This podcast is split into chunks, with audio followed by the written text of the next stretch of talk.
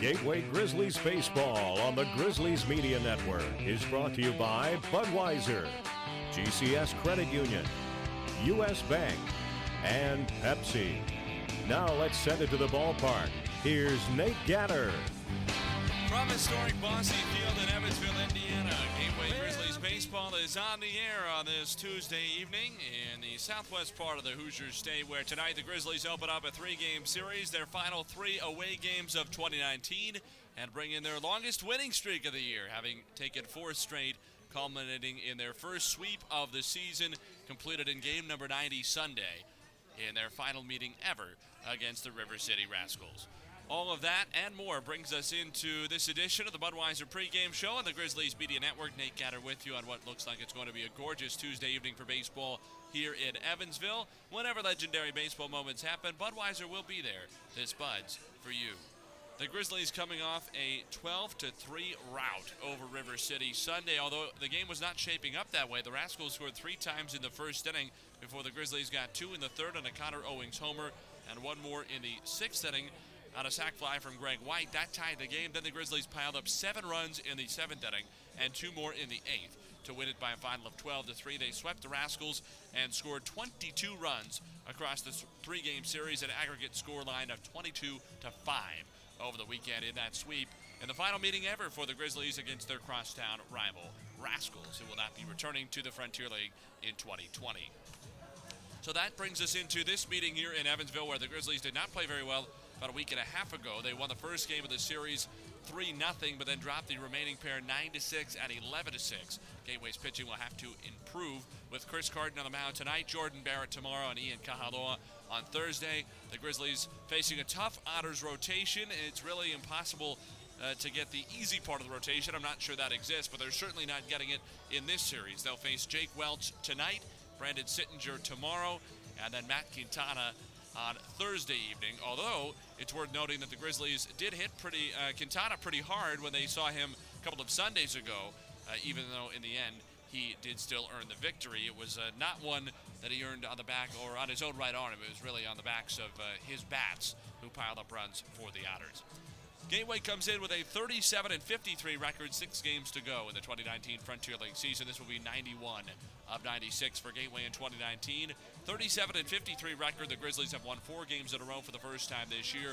A walk-off Thursday, 5-3 win over Schaumburg, then 5-2, 5-0, and 12-3 victories over the weekend against River City. All 4 of those games in Sauget. The Otters come in at 53-37, the best record in the Frontier League. They have lost 1 game in a row, if you will. They lost their last time out. The Grizzlies are 4-5 against Evansville this year, 3-3 in Sauget, 1-2 so far this year at Bosse Field. Otters have also been tough in this ballpark, 29-16 this year. The Grizzlies are just 17-26 on the road. Gateway trying to play spoiler. The Grizzlies certainly hurt the Rascals' playoff chances over the weekend. We go to the Husky Trailways out-of-town scoreboard and check out the standings in their entirety. First in the East Division, where Lake Erie has essentially clinched the division, leading the way at 50-40. Schaumburg is 6 games back in second place. Joliet trails by 11 in third. Windy City 11.5 off the pace in fourth, and Washington 15.5 back at the bottom in fifth place. The Grizzlies and the Wild Things most likely will be playing to decide the worst record in the league next weekend when Gateway returns home to Sauget, and we'll see how that goes. But at the moment, with the Grizzlies having won a few games in a row now, they are looking the favorites to at least have the second worst record in the league, at worst, which would be an improvement over the last couple of seasons. Anyway, Washington at the bottom of the East. Lake Erie's magic number is 1. The Crushers need 1 win or 1 Schaumburg loss the rest of this season to secure the division title.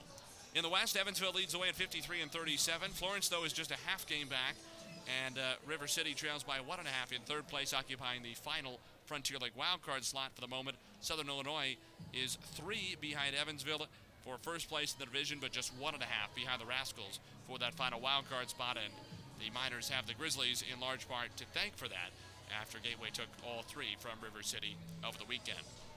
Only six teams, including Evansville and Gateway, in action tonight on our Husky Trailways out-of-town scoreboard. Lake Erie at Southern Illinois and Schaumburg at Windy City. Both of those games will be getting underway just about when we do, coming up in a little under 10 minutes. A 6:35 Central Time first pitch is scheduled at Bosse Field. So again, it's Lake Erie at Southern Illinois, Schaumburg at Windy City, and the Grizzlies here at Evansville. And then things will pick up tomorrow. Busier Wednesday on the Frontier League calendar. Joliet at Florence for a doubleheader.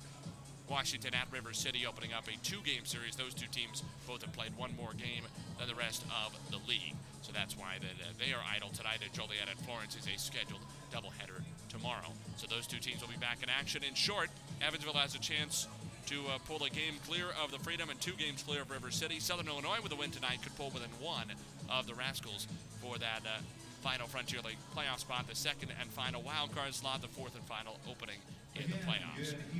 On the Husky Trailways, out-of-town scoreboard, Lake Erie at Southern Illinois, Schaumburg and Windy City, Gateway at Evansville. On the road, the Grizzlies trust Husky Trailways. You can, too, at HuskyBuzz.com. U.S. Bank starting lineups are next. Stay with us. Budweiser pregame show continues after this on the Grizzlies Media Network. A Budweiser, a burger, and Thomas Rhett. When you wake up in a different city every day, there's a comfort in being able to count on something familiar. And for me, that's a Budweiser and a burger. Los Angeles, Chicago, El Paso, big or small, loud or quiet, a Bud and a burger remind me who I am and to keep doing my thing. They take me back home. The best way to get my friends and family over to my house is to tell them that I'm about to grill some burgers and drink some Bud. Nothing fancy, nothing forced, no lights, no noise, no backstage pass required. That's a Budweiser and a burger.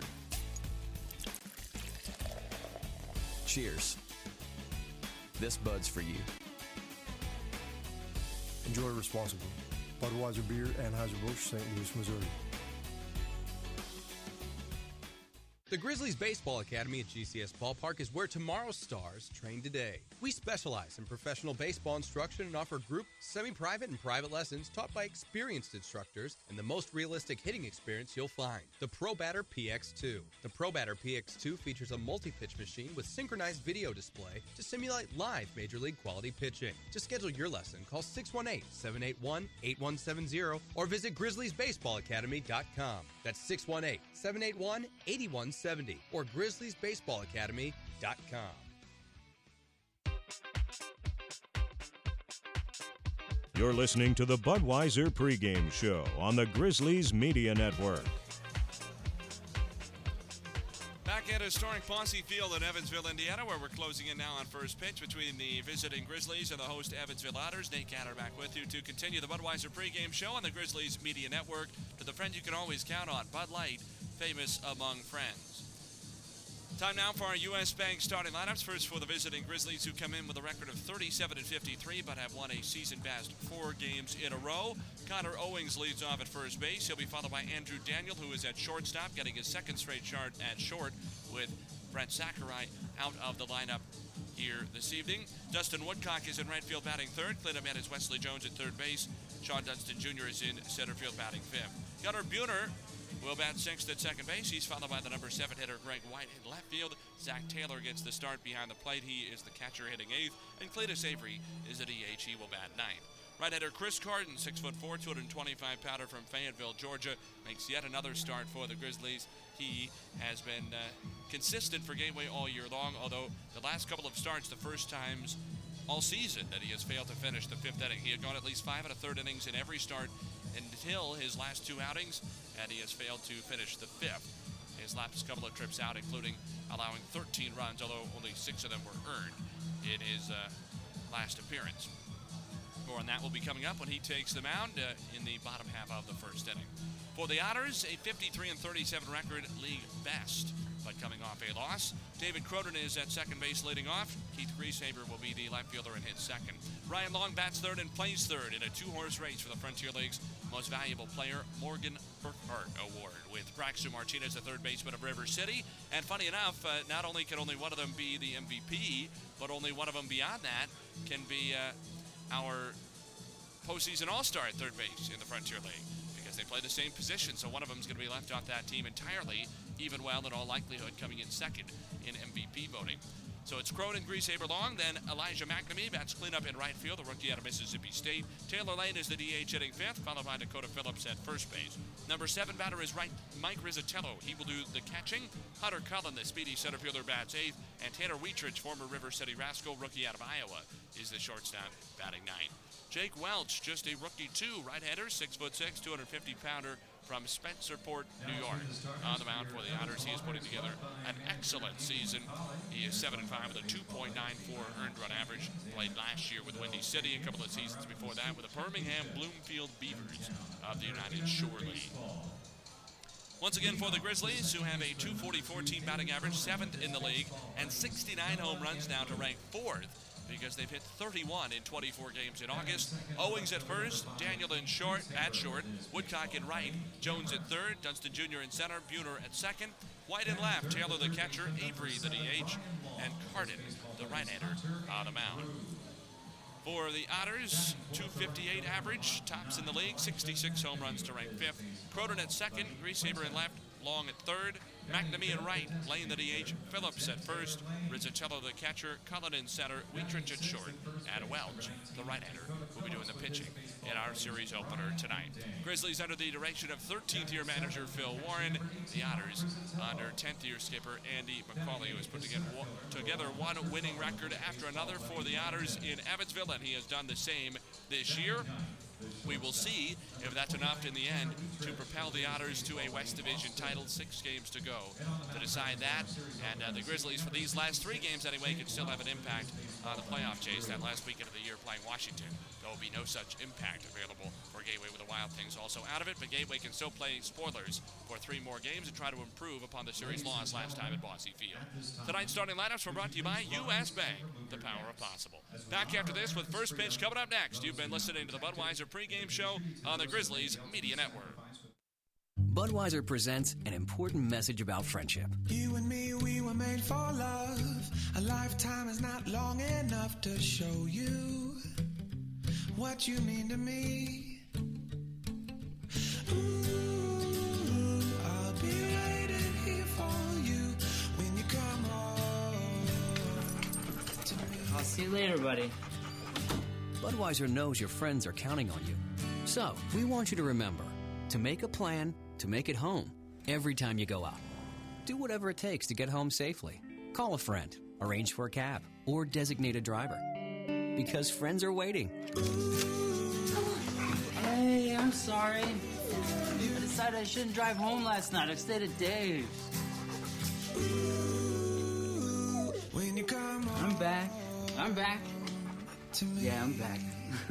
This message is brought to you by your friends at Budweiser, Anheuser-Busch, St. Louis, Missouri. The renovators know where to put a wall, a window, a room. Most importantly, the renovators know what they want, and that's the most admirable skill of all. A home equity line of credit from U.S. Bank could help make your house the home you've always wanted. Visit a U.S. Bank branch, usbank.com/dreambig, or call 800-209-BANK. U.S. Bank, the power of possible. Some restrictions may apply, subject to credit approval. Mortgage and home equity products offered by U.S. Bank, National Association, Equal Housing Lender, member FDIC. Hi, this is Hall of Famer Carlton Fisk. Make your plans today to visit Cooperstown and the Baseball Hall of Fame and Museum. There it goes, a long drive. If it stays fair, home run. Reconnect with your memories of the game and make new memories with your family. Check out baseballhall.org today for more information. Carlton Fisk had a lot of little boy in him right there, Joe. The National Baseball Hall of Fame and Museum, preserving history, honoring excellence, and connecting generations.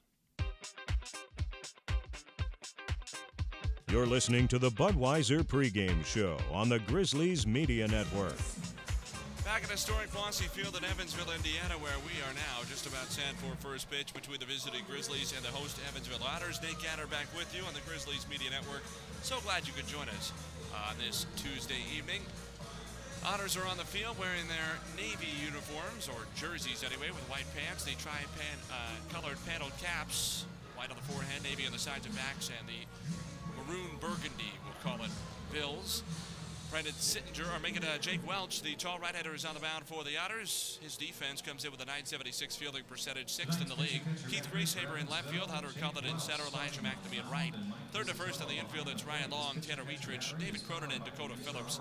Mike Rizzitello is the catcher. Grizzlies lineup that will be opposing Welch starts with Connor Owings, then Andrew Daniel and Dustin Woodcock in the first inning. They'll be followed by Wesley Jones, Sean Dunstan Jr., and Gunnar Buter, Greg White, Zach Taylor, and Cletus Avery. Rounded out for 13th year Grizzlies manager Phil Warren. Once again, the starting lineups this evening brought to you by U.S. Bank, the power of possible. Welch, the 6'6", 250-pound right-hander from Spencerport, New York. He is 26 years old, out of Notre Dame College, not the University of.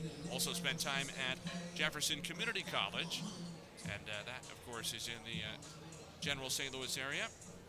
7-5, 2.94 earned run average. Here's his 19th appearance, 19th start, 116 innings. He struck out 111. He's walked 35.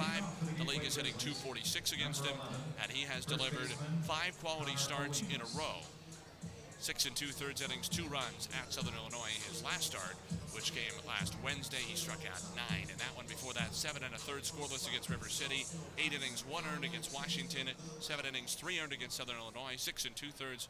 1 earned against Windy City, so he's put together a really nice run of play. Right-hander to left-hander. Welch works out of the windup to Connor Owings. Here's the kick and the first pitch. Owings takes a strike over the inside, and we're underway at 6:37 Central Time in Evansville. It's 81 degrees and sunny. First pitch weather report is brought to you by ServPro. If unpredictable weather causes damage to your home, turn to the experts at ServPro. Faster to any size disaster. Welch from the first base out of the rubbers, slow windup, and a one strike pitch on the way, and it's chopped softly towards second base. That brings in David Cronin, who scoops and flips to first to retire Owings. One down. Batting second, number 9, shortstop Andrew Daniel.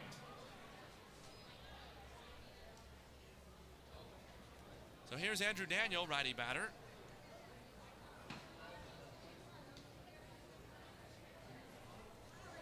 .230 average, 9 homers, 36 batted in. Been hitting the ball powerfully of late.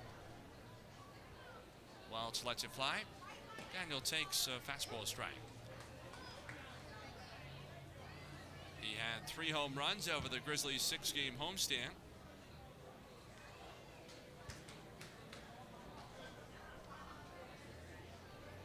One strike pitch, taken outside, and the count is even, a ball and a strike. Did not homer last time out Sunday, but went 2 of 5, an RBI single and a 2-run double his last couple of at-bats. So he had 3 runs batted in one inning, actually. 1-1 pitch. Swing and a foul tip back into Rizzitello's mitt, a ball and 2 strikes. Daniel went 2 for 2 with a single and a double, drove in a run, and then 2 more in that 7-run Grizzly 7th inning. It gave them the lead and then put the game away in the span of 10 or 15 minutes. 1-2 pitch is roped over third base. A fair ball down the left field line. Daniel rounds first. He heads for second. Grieshaber digs it out of the corner. His throw goes into third base, and Daniel slides into second with a one-out double.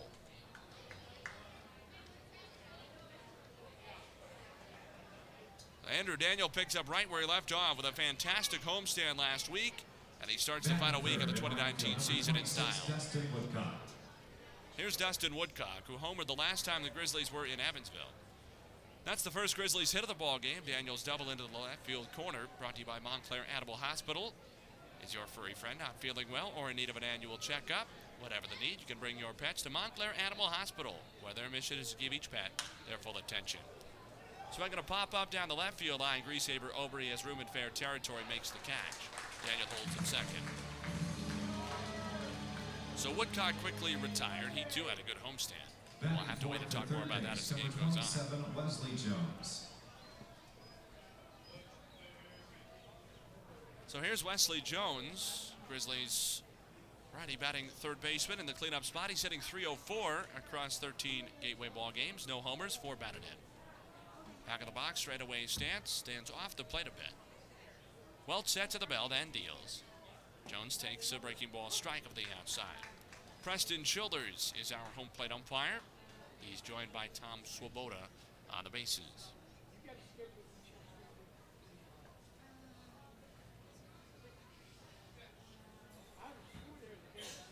pitch. Jones takes, up and in. 1-1 strike.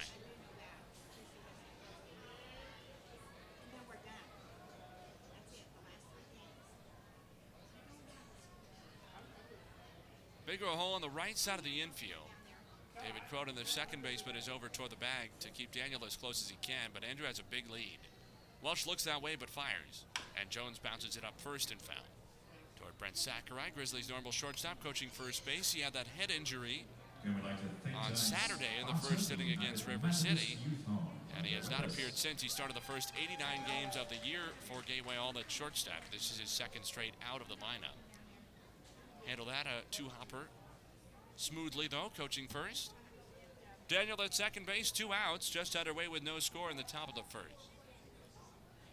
And it's a ball and 2 strikes on Jones. White batting gloves, he holds the black bat down on the knob, circles his a little bit with his hands up around his right ear. Welch throws. Jones takes a slider in the dirt down and away, blocked well by a sliding Rizzitello to his right. Talked about that a little bit the last time the Grizzlies were here. But Rizzitello is sort of the model of a catcher, especially the kind of catcher you expect to see in independent baseball. He's a scrapper of a guy. He's a little bit undersized, sort of the short and muscular kind of body build.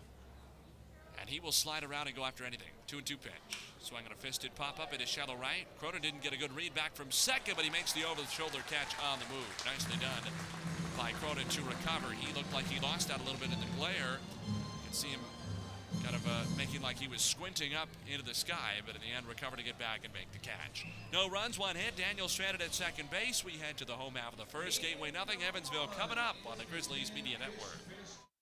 Budweiser presents an important message about friendship. You and me, we were made for love. A lifetime is not long enough to show you what you mean to me.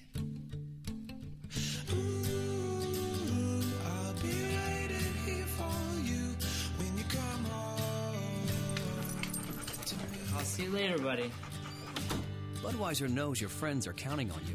So, we want you to remember to make a plan to make it home every time you go out. Do whatever it takes to get home safely. Call a friend, arrange for a cab, or designate a driver. Because friends are waiting. Hey, I'm sorry. I decided I shouldn't drive home last night. I stayed at Dave's. I'm back. Yeah, I'm back. This message is brought to you by your friends at Budweiser, Anheuser-Busch, St. Louis, Missouri. Innovation is growing in the cornfields of America. Family corn farmers have planted more than 1.2 million miles of conservation buffer strips to protect the soil, improve water quality in lakes and streams, and create acres and acres of wildlife habitat. So corn farmers aren't planting just corn. They're planting the seeds for future generations to enjoy what Mother Nature has created for all of us. Discover more at cornfarmerscoalition.org. A message from the Illinois Corn Checkoff.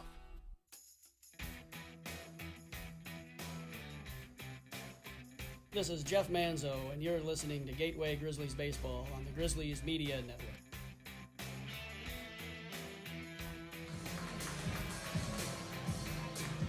David Cronin leads off the bottom of the first inning for Evansville. The Grizzlies had a runner at second base in the form of Andrew Daniel after a one-out double in the top of the first, but they could not cash him in. And so instead, they send 6'4", 225-pound right-hander Chris Carden to the mound of the home first in a 0-0 ball game. Carden, 25 years old, from Fayetteville, Georgia, 7-4 with a 4.13 earned run average. It's his 18th appearance. All of them have been starts.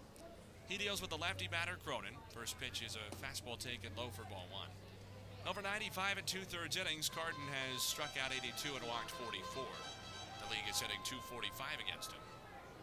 The pitch. Cronin takes a slider for a strike, 1-1.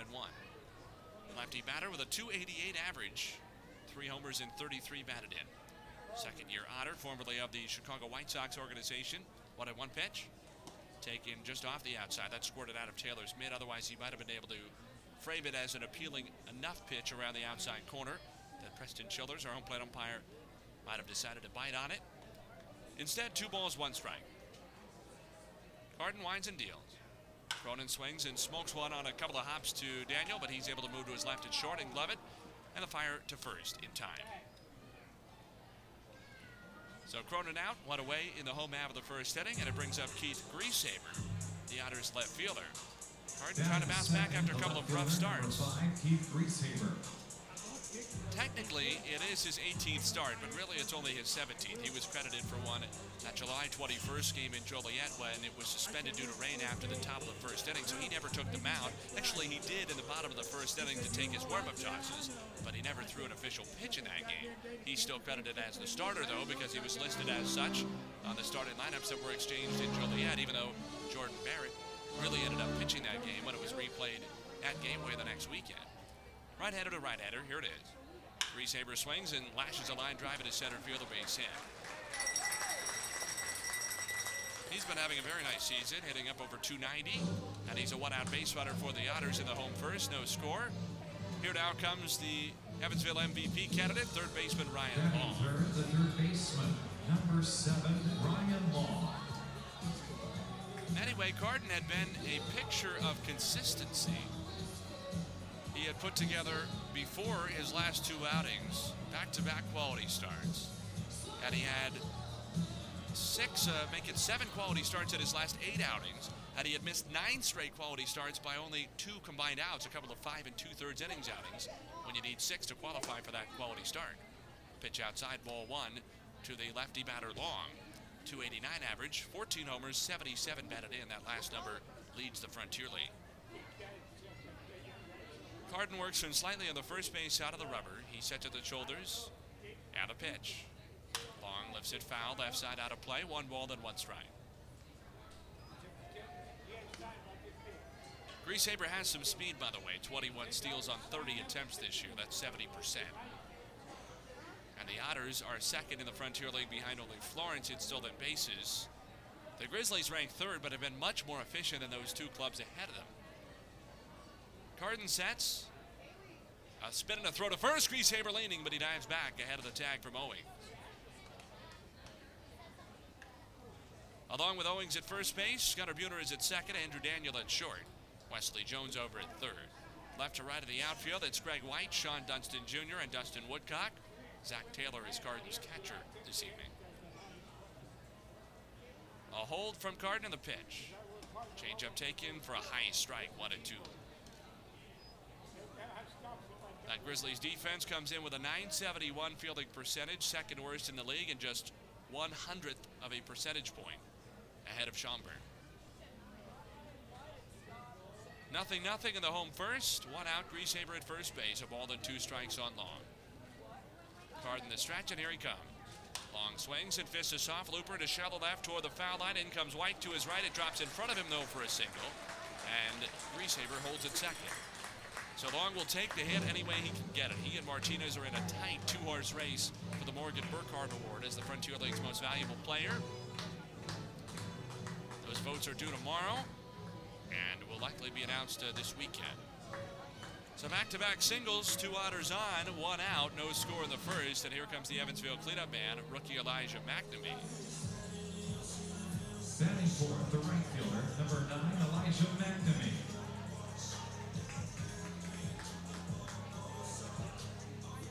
McNamee is the Otters' leading hitter, although he does not have nearly enough plate appearances to qualify. He's batting at .305 with a homer and 15 batted in. This is his 33rd professional game tonight. Righty batter, back of the box, ever so slightly open stance. Navy socks hitched up to the hollow of his kneecaps. White batting gloves. Holds the black bat down over the knob. Carden delivers, and McNamee takes low, a skidding, short-hopping fastball. The Taylor then threw back the mound. I think Preston Childers, our home plate umpire, had a mind to introduce a new baseball. And in the end, that is what's going to happen now.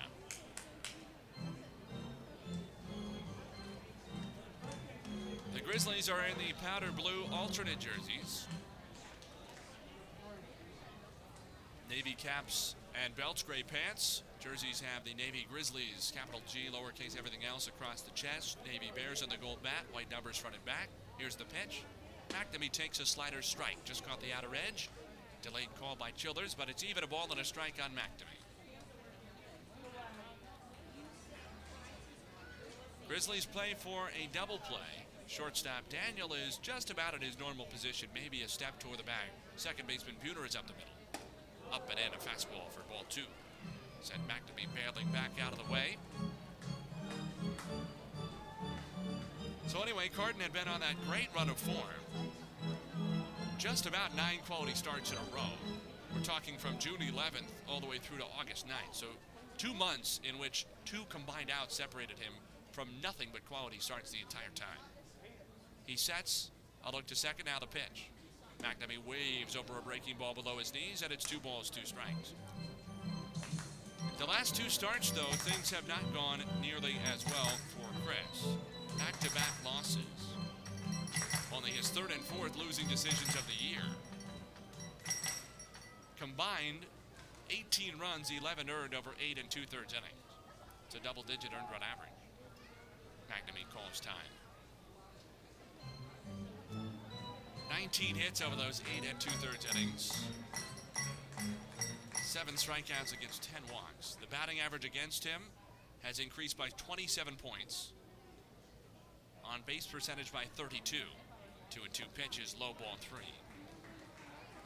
And his earned run average has gone from 3.41 to 4.14.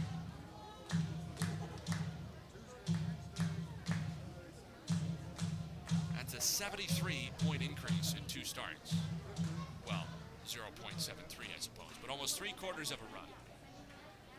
Gateway nothing, Evansville nothing, last of the first. This is a big pitch coming. 2 Otters on, Grieshaber at second, Long at first with 1 out. 3 balls, 2 strikes on McNamee. Crouches, bends at the knees, right side stands. Carden's payoff on the way. McNamee grounds it toward third to his left. Jones, but it's passed him to the left field, a base hit. Grieshaber waved home. There will be no play. RBI single, Elijah McNamee, and it's 1-0 Otters in the first inning.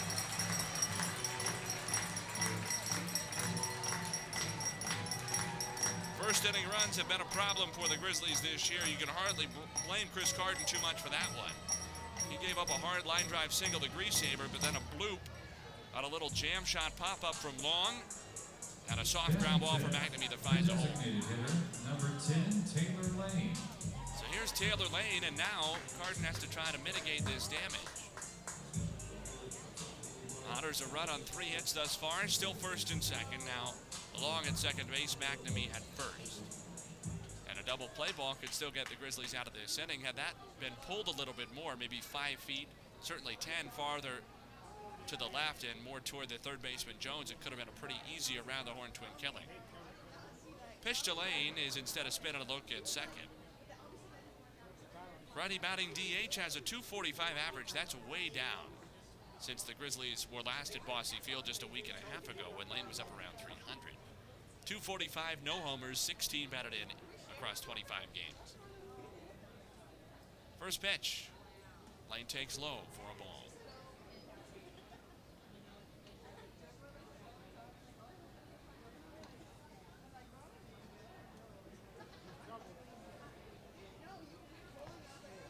Lane from Chesapeake, Virginia, out of Arizona State. He'll turn 24 years old in September. Carden's 1-0 pitch on the way. No, time had been called at the last moment. Breaking ball dropped in for a strike, but Carden was taking too long, dealing with Long at second base. And Lane called time. He is hitless in 4 games in a row. 0 for 15 across that span. Although he's only struck out once. Checks his swing, takes a strike. Breaking ball up the outside, it's 1-1. It's almost hard to go 0 for 15 while putting the ball in play 14 times. That's a lot of bad luck. And before that, he had been pretty hot. He had hit in 6 games in a row. His average was at 291 when the Grizzlies last saw him. Pitch inside for a ball. At 300 going into that series against Gateway. That was just 2 weeks ago. So partially this is due to a small sample size and some lousy batted ball luck. Carden's 2-1 offering us another spin and a look at second. he seems awfully concerned with Ryan Long, who has 9 steals this year, but only 11 attempts, and that's usually not a number that a guy's going to use to steal third. Lane swings at a breaking ball, bounces it toward the middle, to his right, the second baseman Buter, but it's passed over the center of base hit. Long coming to the plate, Dunstan throw, offline and late. It's another RBI single. 4 hits in a row for the Otters, and they lead 2-0 in the first.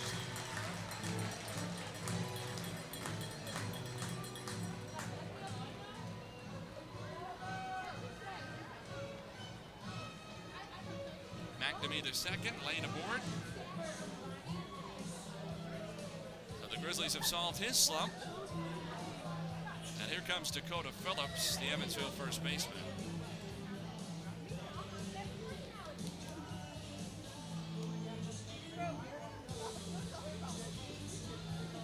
Batting sixth, the first baseman, number 19, Dakota Phillips. Saber and Long the runs, McNamee and Lane the RBIs. All 4 have singled in this first inning.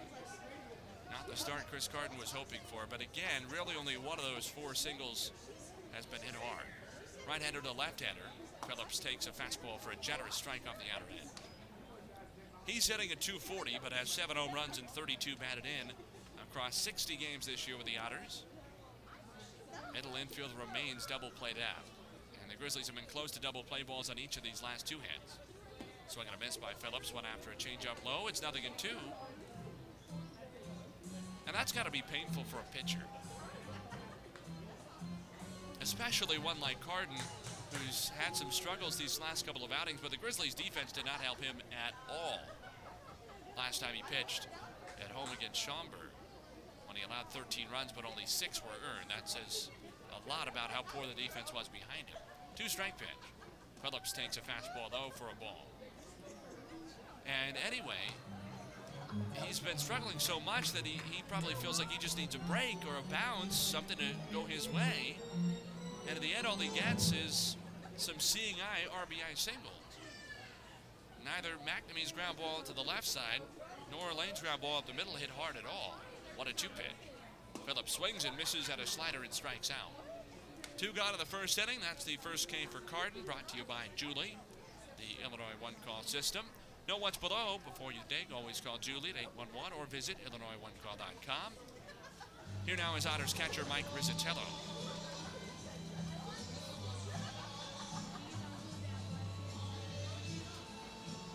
Batting seventh and catching number 18, Mike Rizzitello.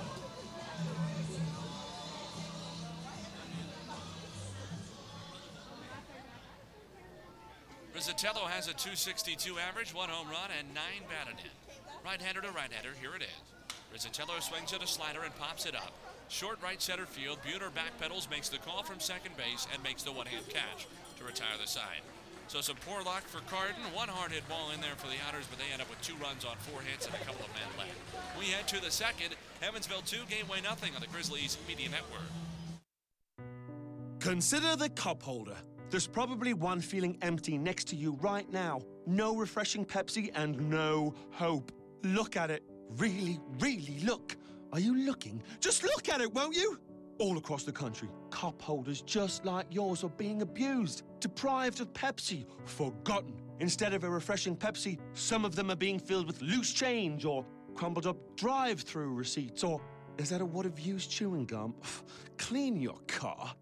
But what if you could help? Both of you, or all of you. There's really no way for me to know how many of you are in your car. I hope there's not 10 of you. That would be really unsafe. Get a Pepsi and refresh a cup holder's life. Our cup holders and our thirsts are counting on it. In fact, I'm having a refreshing Pepsi right now. Ah, that is refreshing. Pepsi, refresh yourself. Refill your cup holder.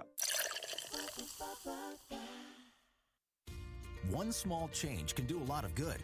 That's why U.S. Bank proudly invests in communities like yours. It's also why we're celebrating good deeds being done nationwide, because the more good we see, the more we're inspired to do the same thing.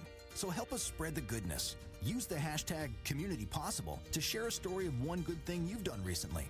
Together, we'll turn one small change from all of us into one big impact in our community. U.S. Bank, the power of possible. Equal housing lender, member FDIC. Now back to the ballpark on the Grizzlies Media Network. Back at Bosse Field at Evansville, Indiana, where the Grizzlies trail the Evansville Otters early by a score of 2-0. Otters scored a couple of runs on four singles in the bottom of the first inning, and now as we head to the second, Jake Welch is spotted to a two-run lead. Sean Dunstan Jr., Gunnar Buehner, and Greg White, the 5, 6, and 7 hitters for Gateway's schedule. Lefty batter Dunstan hitting at 252. He has 8 home runs and 37 RBIs.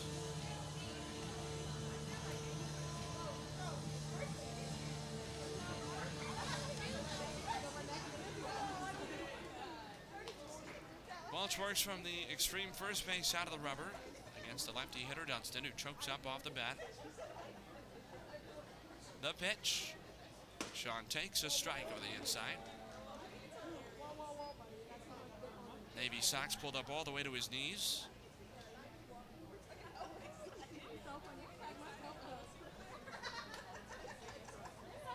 Welch delivers. Sean takes down and in. It's even, a ball and a strike.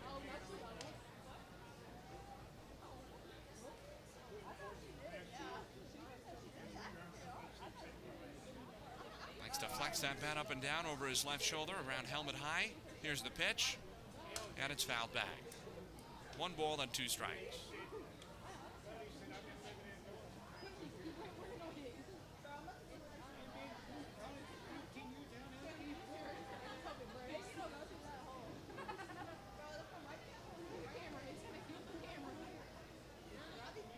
Now the pitch. Sean waves and misses over a slider down and in toward his back foot, and strikes out. First strikeout for Welch, 1 away in the second inning. Batting sixth at second base, number 19, Gunnar Buehner.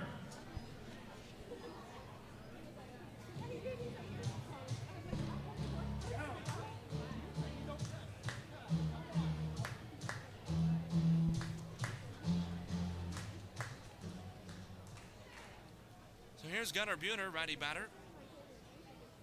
The windup of the pitch. Gunnar takes a fastball strike over the inside. 218 average, 3 homers, and 15 batted in.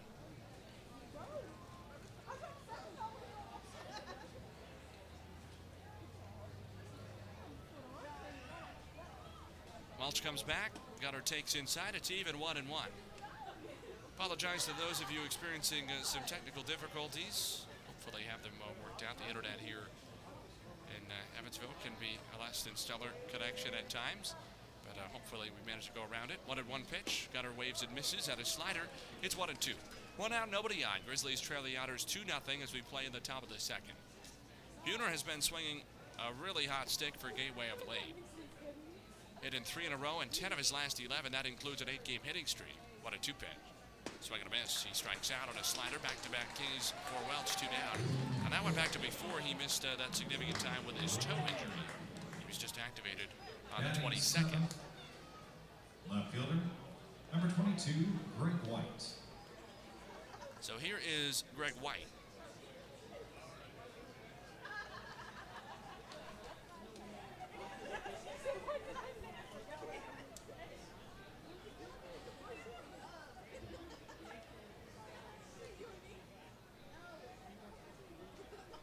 Pitch is grounded towards short.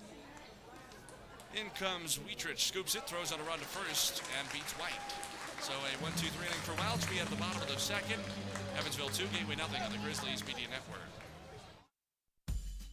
A Budweiser, a burger, and Thomas Rhett. When you wake up in a different city every day, there's a comfort in being able to count on something familiar. And for me, that's a Budweiser and a burger. Los Angeles, Chicago, El Paso, big or small, loud or quiet, a bud and a burger remind me who I am and to keep doing my thing. They take me back home. The best way to get my friends and family over to my house is to tell them that I'm about to grill some burgers and drink some bud. Nothing fancy, nothing forced, no lights, no noise, no backstage pass required. That's a Budweiser and a burger. Cheers. This Bud's for you. Enjoy responsibly. Budweiser Beer, Anheuser-Busch, St. Louis, Missouri. GCS Credit Union offers Kasasa Cash Back, a free checking account that gives you cash back on all of your debit card purchases, not just on gas or groceries or restaurants. There are no points and no category restrictions, just pure cash back. You also get ATM fee refunds nationwide, and there is no minimum balance required to earn rewards. None of that, you must have $5,000 in the account to qualify business. Qualifications and rules apply. See financial institution for details. Member NCUA insured.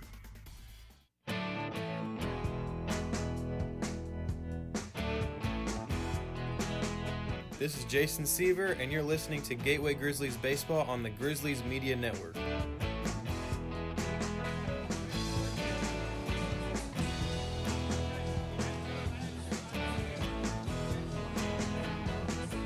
Of the second inning from Evansville, Indiana, where the Grizzlies trail the Otters 2-0.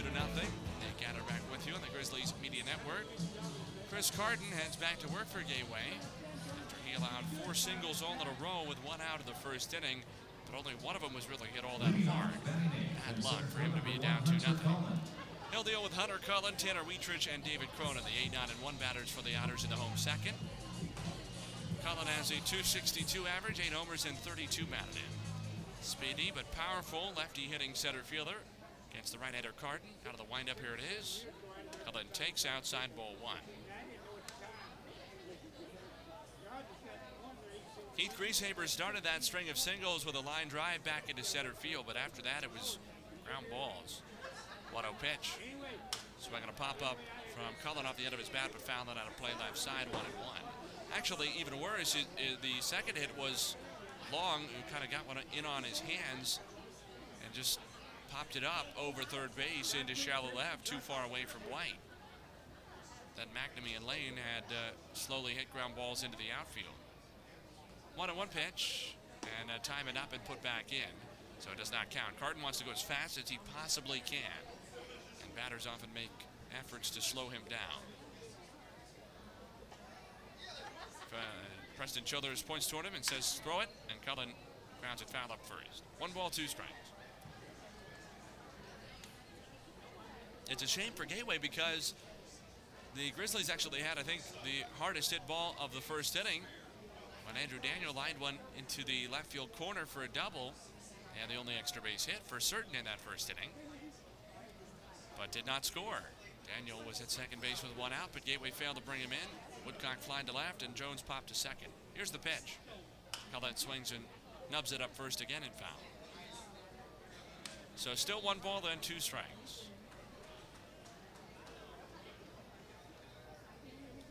Cullen, with his average power and on base up at 346 coming into play. Pitch to him is fouled back.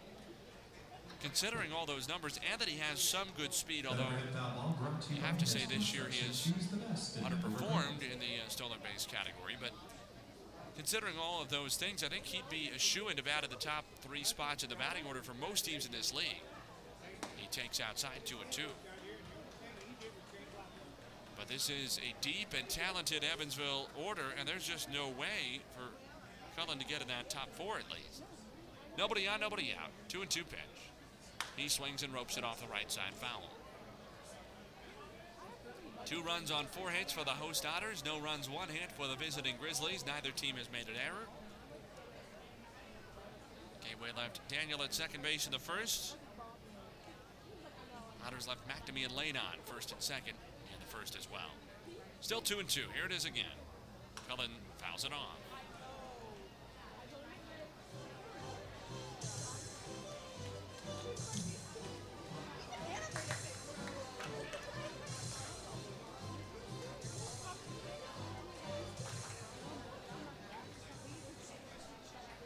Carden ready to go right away again. Out of the windup from the first base side of the rubber. Here's his pitch. Take it up and away, and the count is full on Cullen.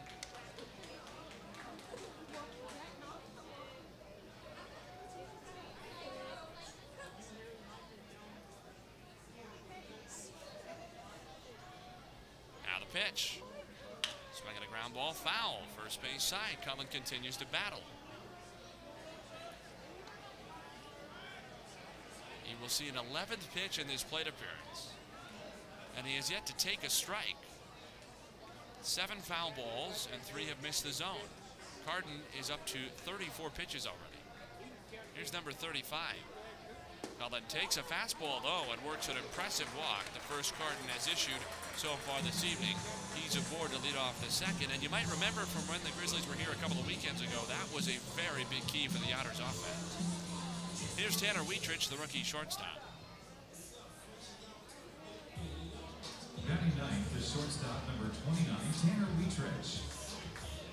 Wietrich in his 25th professional game tonight, the majority of which have been spent with the Otters. He did start his pro career with River City. 279 average between the two stops. No homers, 7 batted in. Righty hitter against the right hitter Carden, who sets at the shoulders and lets fly. Wietrich takes a slider for a generous strike. Just came back to the inside edge.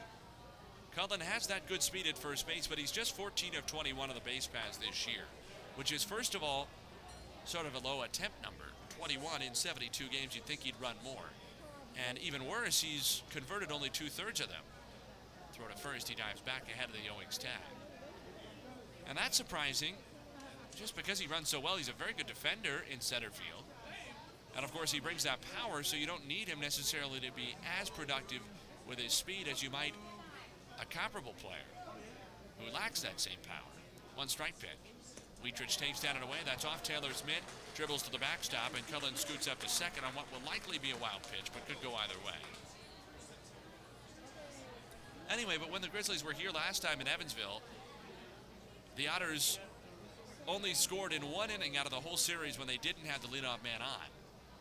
And remember, they piled up the runs. They scored 20 in 3 games, and they were shut out of the first game. They scored 9 in game 2 and 11 in game 3. And all but one of those were scored when the leadoff man got on base. 1-1 pitch. Wietrich swings at a curve and fouls it back. Goes as a wild pitch officially. Cullen in scoring position at second. Nobody out. Evansville up 2-0 in the second. And Carden's next pitch will now be his 39th of the evening. I have a relevant West Division update for you on our Husky Trailways out-of-town scoreboard. First, the 1-2 pitch from Carden on the way. Wietrich takes low, and it's 2-2 strikes. Lake Erie has opened up a 3-0 lead in the second inning at Redwood Park in Marion over Southern Illinois. The Miners have closed within 3 games of these Otters for the West Division lead and 1.5 of River City for the final playoff spot. Wietrich swings at a slider and rolls it up the third base side foul. So these Otters hitters are really making Carden work thus far.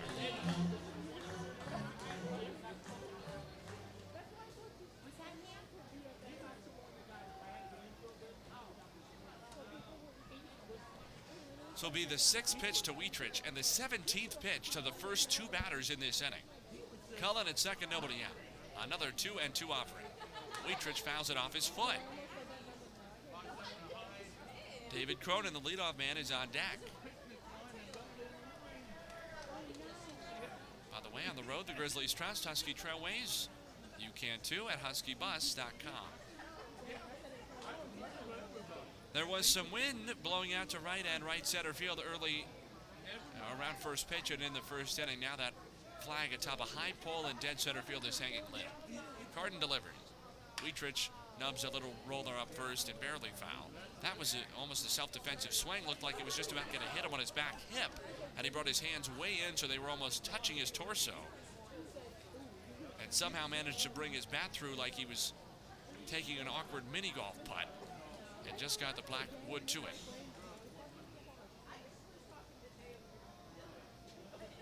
He bends slightly at the knees, crowds the plate in a straightaway stance. Another 2-2 pitch from Carden after a long hold on the way. Wietrich chops it towards short. That moves Cullen to third. Daniel gloves it and throws to first to get Wietrich for the first out, but Cullen is now 90 feet away and could score on a productive Cronin out. We'll see if the Grizzlies bring the infield in. Down 2-0 in the second. And with Cronin coming up now. Back to the top of the order, number 2, second baseman David Cronin. The Otters have already struck first in this game, and we talked about this when the Grizzlies were recently at Boise Field as well. The first run is a big deal for Evansville this year. When the Otters score first, they're 39-10. That's a .796 winning percentage, meaning they win just about 80% of their games when they score the first run. Cullen at third for the lefty batter, Cronin, who grounded as short his first time. And Carden just stepped off and put his hands out to either side like he was frustrated about something. Now he sets and delivers. Cronin takes a fastball, though, for ball one. Grizzlies have decided to leave their middle infielders deep. Third baseman Jones and the first baseman Owings have come in about halfway. Outfielders very shallow. Cronin does have some power, 3 home runs and 22 total extra base hits this year. 1-0 pitch. He takes a slider for a strike over the inner half. Anyway, when the Otters don't score first, 13-27, that's a .325 winning percentage. So in other words, they're about 245% more likely to win if they score the first run. Carden throws. Cronin swings at a changeup and pops it up. Foul ground left side out of play. Head foul ball brought to you by Heads Construction. Choose the best and never regret it. So it's 1 ball and 2 strikes on Cronin, but getting ahead has not been the difficulty in this inning for Carden. It's been finishing hitters. He was up 1-2 on all 3 of these Otters who have come up. Walk ground out. Cullen at third, 1 out. 2-0 Evansville in the second. That is 1-2 pitch. Cronin fouls it off. That's the story of the inning. And one of the major reasons that Carden is now going to have to throw pitch 48. And has netted only an out every 12 pitches thus far.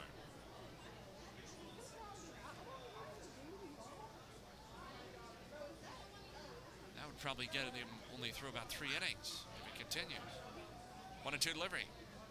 Swing on a fly ball, left field. Backs up wide a few steps, backpedals a bit farther, makes the catch. Should be an easy tag and score for Cullen, as it is. 3-0 Evansville. RBI sack fly from Cronin. And the Grizzlies' hole deepens. Now they were down 3-0 in the first inning against River City on Sunday and came back to win 12-3. They scored a dozen unanswered. So that's still certainly a possibility. But the Gateway 4-game winning streak very much in the balance. Grizzlies have not played well in this ballpark the last few years, although typically the story, especially before this season, was going out to leads. Pitch to Grieshaber, taken for a knee-high strike. Story was going out to leads and then blowing them, often late on in games, in somewhat dramatic fashion. Not so much this year. Carden's 1-strike offering. Grieshaber swings over a slider low, and it's no balls, 2 strikes. He singled and scored his first time.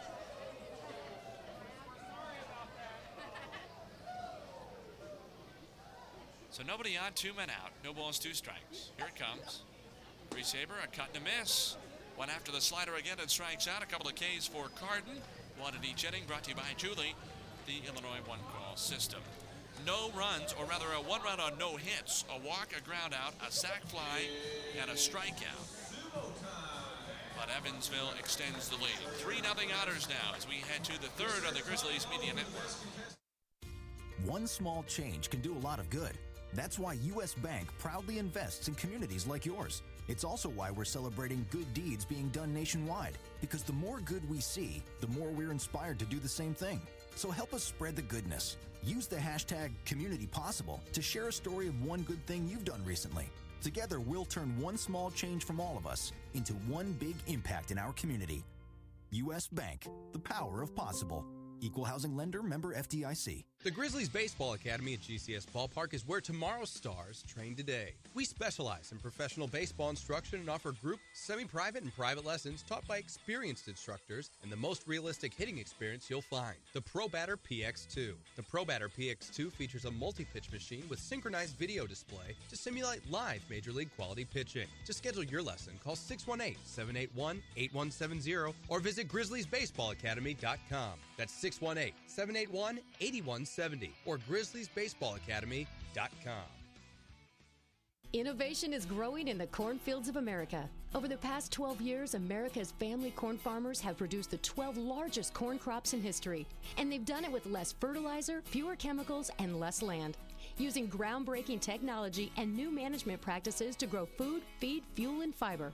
In other words, America's family corn farmers continue to grow corn better than anyone else, and better than ever before. Discover more at cornfarmerscoalition.org. A message from the Illinois Corn Checkoff.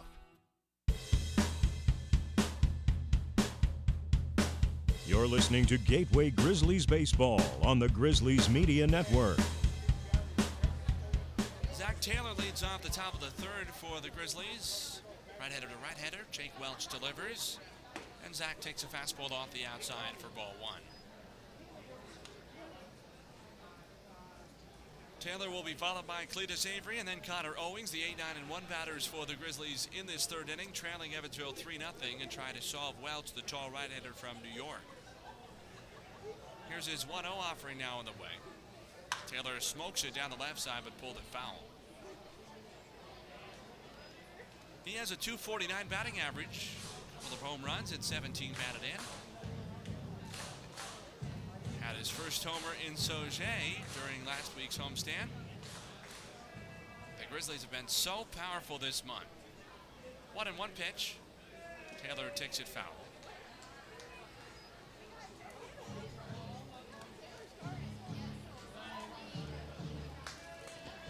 Gateway had 38 home runs as a team over the first 3 months of the season, May, June, and July. Now, May is a shortened month to some degree. Here's the pitch. Taylor swings and lifts a fly ball left center field. Should be simple for the left fielder, Grieshaber. Back into his left, room in front of the track, makes the catch.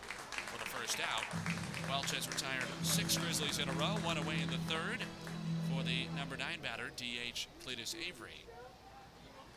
Batting ninth, the designated hitter, number 1, Cletus Avery. The Grizzlies played only 19 games in May, missed out on the first week and a half before opening day. But they hit 19 homers in those 19 games. That was actually their best home run month. Went from 19 down to 11 in June, down to 8 in July. Right-hander against right-hander. Welch throws. Avery takes a strike over the inside. He didn't like it. 1 out, nobody on. Grizzlies trail 3-0 in the third. Avery hitting a .251, 4 homers, 29 batted in. Now the pitch. Swinging a foul back. It's no balls, 2 strikes. Avery's 16th Grizzlies game, his 54th in total. Played those first 38 with Southern Illinois before the Grizzlies acquired him in a trade. Beginning of this month.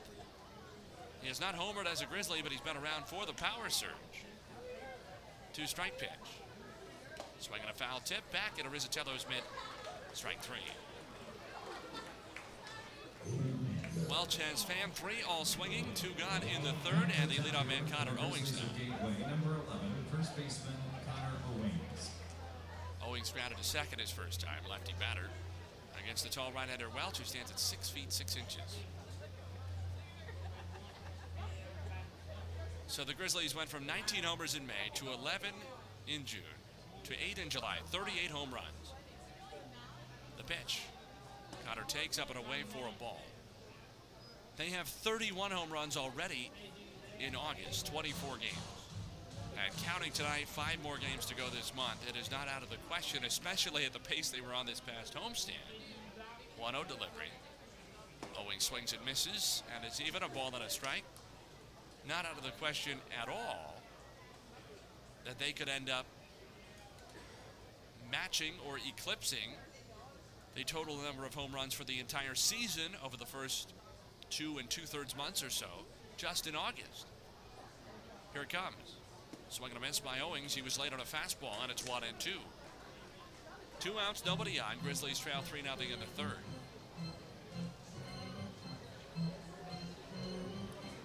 To give you an idea, though, just how powerful those slugging Grizzlies teams of the mid to late 2000s were, 1-2 pitch.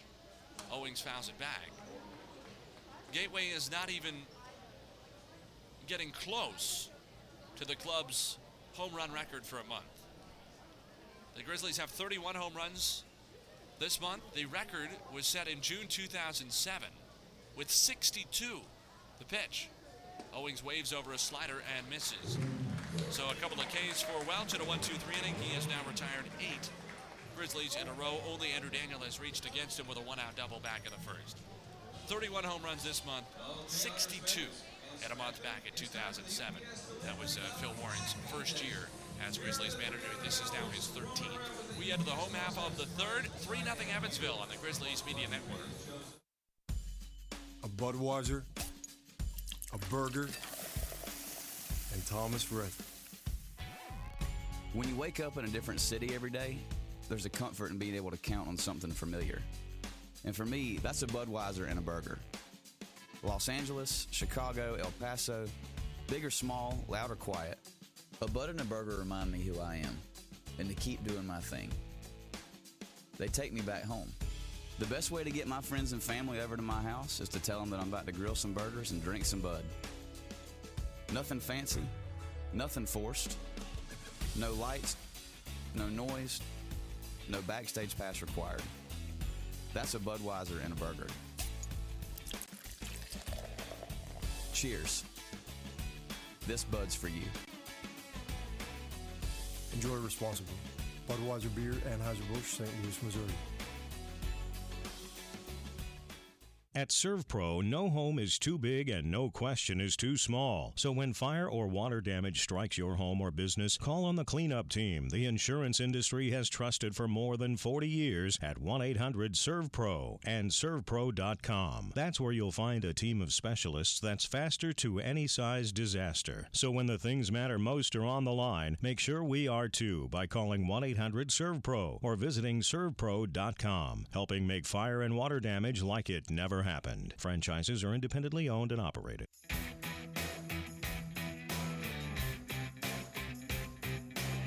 This is Sean Dunstan Jr., and you are listening to Gateway Grizzly Baseball on the Grizzly Media Network. Chris Carden against Ryan Long, right-hander to left-hander. And Long takes a slider for a strike to start us in the home half of the third. Grizzlies trail the Otters by a score of 3-0. Long singled and scored his first time. The pitch. Swing on a ground ball, right side and throw, a base hit. He is 2 for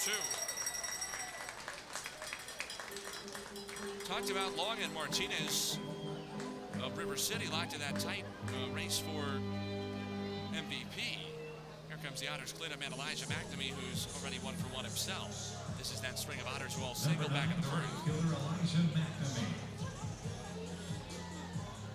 Otters had 2 runs in the first inning, another in the second.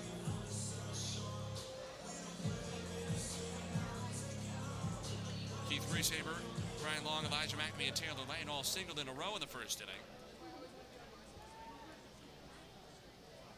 The 2, 3, 4, 5 hitters. This is 3, 4, and 5 in the third inning. McNamee takes a fastball just high, ball 1. Martinez has been on a bit of a slide, and Long has hit the Grizzlies well this year. 25-year-old Texan. Here's the 1-0 pitch. McNamee swings and misses at a curve to even the count. And Long very well could end up at least splitting the ticket with Martinez. And at this point has a pretty decent chance to end up unseating him and taking the MVP. I would say it's just about 50-50. 1-1 pitch is a slider taken on the outside for a strike. 1-2.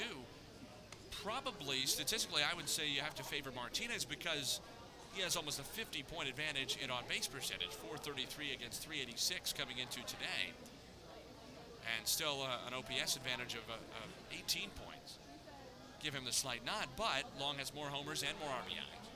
Take it down and away, 2-2. Now, RBI's not a good metric to use for determining a most valuable player, but that's not to say plenty of voters around the Frontier League won't do it, especially managers and coaches who tend to be a little bit more old school. Owings holds Long at first, nobody out. Carden's 2-2 offering on the way. McNamee takes a slider in the dirt, smothered well enough by Taylor. It dribbles a couple of feet away from him to his right, but not nearly enough for Long to think about advancing. Martinez and Long were born a week apart from one another. back in March of 94. Long out of Texas Tech, Martinez out of St. Louis. The pitch, so I'm going to foul up the right side. Long in his third year with the Otters, Martinez in his fourth with the Rascals. Long has been more reliably good, and last year had a very nice season. Martinez has improved rather dramatically. Long was more of an on-base percentage guy when he first got in the league. Without a whole lot of power, he's packed on a lot of late. The pitch taken just low, ball four. So Long to second, McNamee to first, he's on for the second time. And that's the second Carden walk.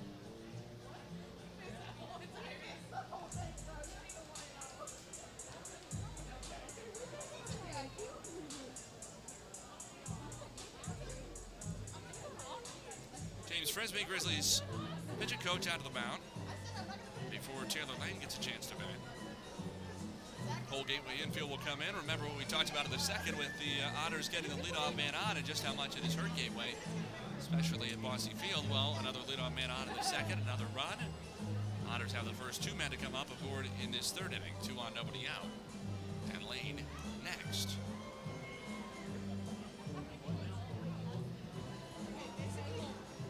Long had a .422 on base percentage when he first broke in the league back in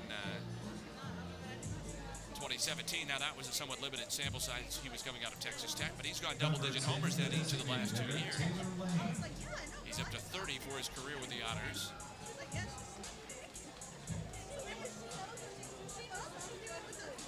Although that counts one in the playoffs in 2017. Now that one in the All-Star game last year. Two-time All-Star. And perhaps the MVP this year, now standing out at second base for the Otters. Here's a ready batter, Taylor Lane. Carden the high set at the pitch. Lane takes a slider for a strike over the outside. He had an RBI single his first time on a slowly hit bouncer back up the middle. Grizzlies would love one similar, but just off to one side or another, preferably toward the second baseman Buter to start a double play. Carden ready, and he throws. Lane swings at a curve, pops it up toward the right side of the infield. This is trouble, and it drops. In shallow right, it's down for a hit. Nobody saw it well, and Buter was way over toward second base, playing for a double play, and instead it's another lucky Otters hit. This is not to say that Carden has pitched masterfully, or that the Otters don't deserve to be in front, but there's no chance they deserve to have six hits at this point. Dakota Phillips. There have been maybe three out of the six solid hits. Maybe. That was a pop-up. Just in the wrong spot, the bases are loaded. Here's Dakota Phillips, powerful lefty hitter who struck out his first time. One of two for Carden tonight. His Grizzlies in a 3-0 hole, bases juiced, nobody out in the third. And Phillips swings and fouls a fastball back to the very top of the screen.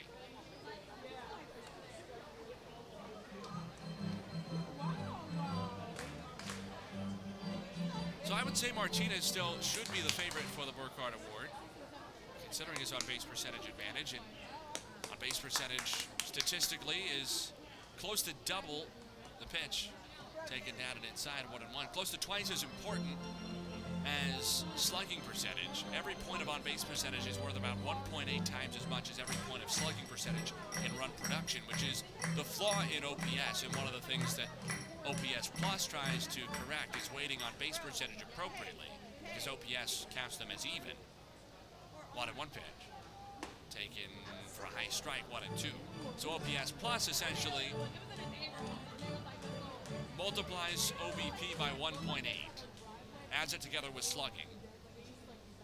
Then at the major league level takes into account various park factors and things and environmental things, but even if you left that out, you could then adjust 100 to league average, and every point above is 1% better than league average, and every point below is 1% worse than league average. Time called by Phillips at the plate. So for example, if a player had a 125 OPS plus, that would make him a 25% better offensive player than average. Now, it doesn't take into account base running, say, but just purely hitting. Swing and a miss by Phillips. He strikes out for the second time. Another breaking ball down around his knees. Carden is fan three, all swinging. One away in the third. for Mike Rizzitello, and the Grizzlies are now a double play away from getting out of the sitting unscathed. This would be the first time at Boise Field the Grizzlies have allowed a leadoff base runner and not allowed a run. The catcher, Mike Rizzitello. Long at third, McNamee at second, Lane at first. One out in the home third. Otters have a 3-0 lead. All Grizzly strikeouts brought to you by Julie, the Illinois one-call system. Right-hander against right-hander. Carden sets and delivers to Mike Rizzitello, who takes a curve for strike one. Rizzitello popped up to second base his first time. The Grizzlies would prefer a double play ball. Third baseman Jones about halfway. He still plays behind the bag. Middle infielders double played up. First baseman Owings just behind his runner Lane at first. Carden deals. Rizzitello takes just off the inner edge, and the count is a ball and a strike. Carden wanted that one and didn't get it. He's up to 68 pitches now. 1-1 pitch. Rizzitello checks his swing, takes a breaking ball in the dirt, blocked by Taylor. 2 balls and a strike. Otter Husky Trailways out of town scoreboard. Each of the other two games around the league have had score changes. Schaumburg now leads 1-0 in the third at Windy City. That game is virtually inconsequential to the playoff chase. Lake Erie's lead is now 4-1 in the third inning at Southern Illinois. 2-1 delivery. Rizzitello takes low. 3 balls, 1 strike, and another one outside the zone would bring in an Otters run, and they would have scored in each of the first 3 innings.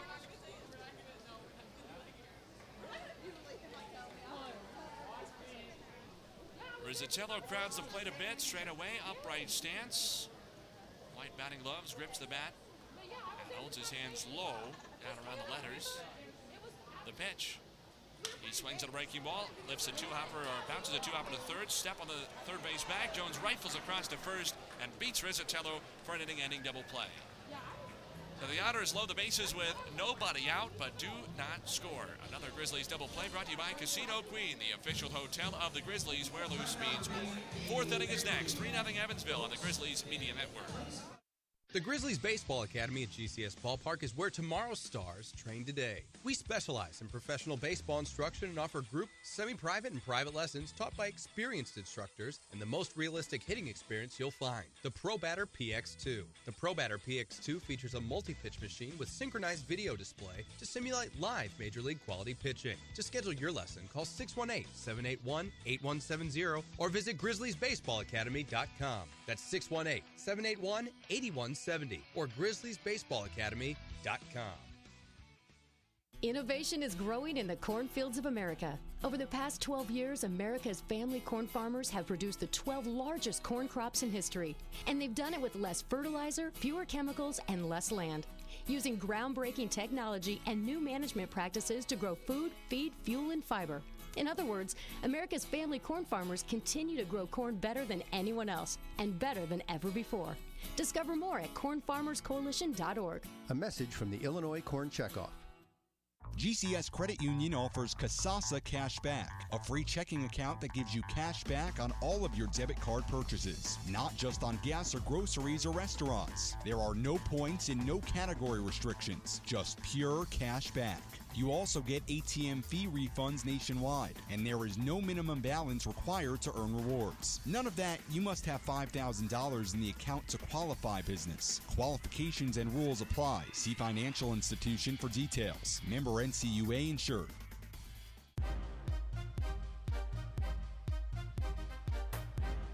You're listening to Gateway Grizzlies Baseball on the Grizzlies Media Network. Andrew Daniel leads off for the Grizzlies in the top of the fourth.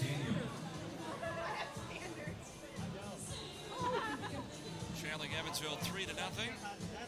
Daniel will be followed by Dustin Woodcock and Wesley Jones, the Grizzlies 2, 3, and 4 hitters. Otters right-hander Jake Welch back to work. He winds and lets it fly. Daniel takes just low ball one. Andrew doubled his first time. He's the only Grizzly to have reached base against Welch, who has now retired 8 in a row. Now the 1-0 pitch. Daniel takes just high. A fastball barely missed. 2 balls, no strikes. I think both of these starting pitchers feel just a little bit squeezed by Preston Childers. plate umpire tonight. But certainly things working out thus far much better for Welch, who has struck out four, has not walked a batter.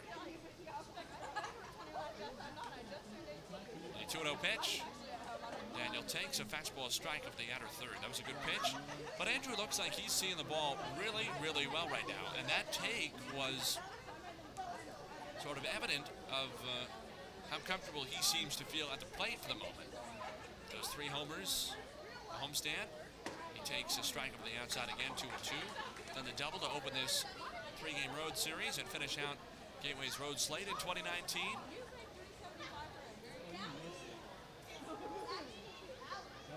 The pitch.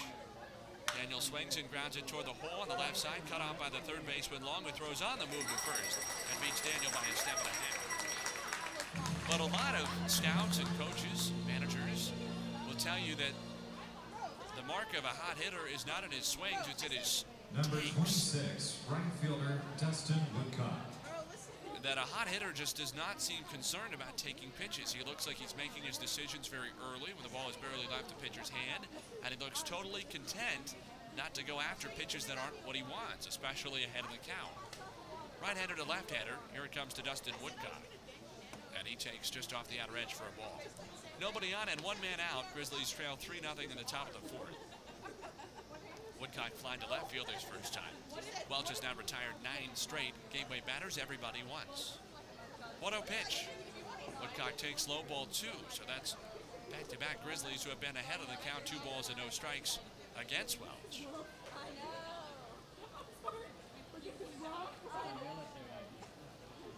But the idea being that a hot hitter has little to no anxiety at the plate. He feels in control. He feels like he has a plan. 2-0 pitch. Woodcock pops it up. Foul ground first base side. Phillips is way over. He's still sprinting toward the Otters' dugout, and he's out of room. It's a couple of rows deep. That overhead foul ball brought to you by 2 balls, 1 strike. Choose the best and never regret. And I think maybe we saw this as well a little bit with Luke Lowry and the season he had that was really, really not good, especially by his standards for the first couple of months. He was through into mid or late July. July 20th is when the turnaround really started. And he was not hitting well at all. He was hitting 200. 2-1 pitch. Swung at a fly ball, right field. McNamee in and to his left toward the foul line, but he has no room, and it goes out of play. That looked off the bat like it was going to be at least playable, if not fair. Instead, it went outside the Otters' bullpen. 2 balls, 2 strikes. Wesley Jones on deck. But Lowry not only was hitting 200, his on-base percentage was down toward the mid-200s. His OPS was 600, which is not good at all. Not expected from a veteran professional who had put forth at least good offensive numbers. 2-2 pitch. Woodcock takes low ball 3 as primarily a catcher for most of his pro career. And so when the Grizzlies didn't have him as a catcher as much, you'd think that would correlate with an offensive bump. Generally, it's accepted that catching hurts your offense because it requires so much physical and mental energy to be exerted defensively as compared to almost every other position. Welch's payoff. Woodcock swings and misses over a slider low and strikes out. That's 5 Ks for Welch, 10 Grizzlies in a row retired, and 2 down to the fourth with nobody on for Wesley Jones, Gateway's cleanup man, who popped a second his first time. Number 27, third baseman Wesley Jones. Nobody on, 2 men out. 3-0 Evansville in the fourth. Right-hander against right-hander. Welch from that first base side of the rubber has the slow rocker step, lifts his leg and fires. Swung on a foul back. But Lowry, it seemed like the more he struggled, the more he expanded the zone, the more he went up trying to do too much. He was trying to take massive hacks. He hardly ever walked the first 2+ months of the season. Jones fouls one off his foot, 0-2. And then, as his bat started to get hot, it created kind of a chicken and egg situation. I really couldn't tell you. I think it was the hot bat before it was the increased discipline, but they certainly went hand in hand and spiked around the same moment. 2-strike pitch is taken low, and it's 1-2. And all of a sudden, Luke started to walk a lot, too. It wasn't just that his batting average spiked. His on-base percentage from July 20th to when he ended his career this past weekend. His on-base percentage was more than 100 points up from his batting average. Taken high, 2-2 on Jones. And spent most of that time up around 500. He had a 500 on-base percentage for an entire month. Well, hitting in the upper 300s, around 380. But still, that shows you the walks and discipline. 2-2 pitch. Jones takes inside, ball three, and that's back-to-back full counts. Grizzlies have made Welch work a little bit more in this setting, even if he's going to get another 1-2-3 frame, which would be his third straight. 3-0 Otters, top of the fourth, 2 outs, nobody out. Welch the windup and the payoff pitch now. Jones swings and lines one into center field. It's down a base hit. Breaking ball stayed up a little bit, and Wesley extended his arms and went and got it. So he's 1 for 2. Number 12, Sean Dunstan Jr. Here comes Sean Dunstan Jr.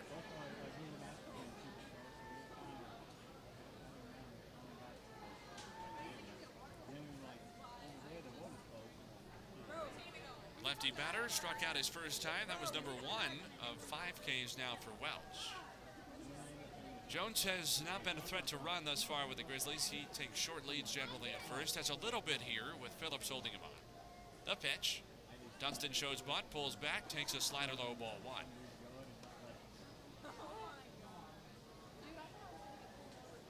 But what happened with Lowry, I think we might be seeing again with Daniel, to a lesser extent with Gunnar Buehner, who's also been very hot the last month or so, although he missed a couple of weeks in there with injury. For Daniel, it's been since he returned from his month-long absence with an oblique strain. Pitches high and away, and it's 2-0. Rizzitello calls time to go out and chat with his right-hander Welch.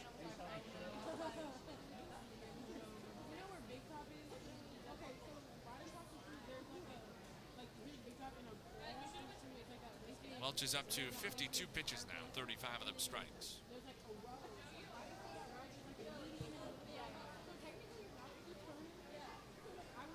Grizzlies trail 3-0 in the fourth.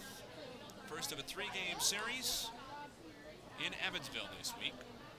Everybody ready again, 2-0 pitch. Dunstan pops it up. Near home plate, Rizzitello is back, tosses his mask toward the Grizzlies' dugout, is out of room, and it bangs off the low metal overhang atop the seating half circle around the infield in Evansville here at Bosse Field. Constructed back in 1915. There are some cool photos on the outside of the ballpark detailing the construction. This park has off and on had professional baseball throughout the century plus. It's been open, mostly affiliated baseball during the 1900s up through the 70s. 2-1 pitch to Dunstan. He takes down and in a slider that nearly hit him, bouncing in his left-hand batter's box, but it's 3 balls, 1 strike. Jones still at first, 2 down.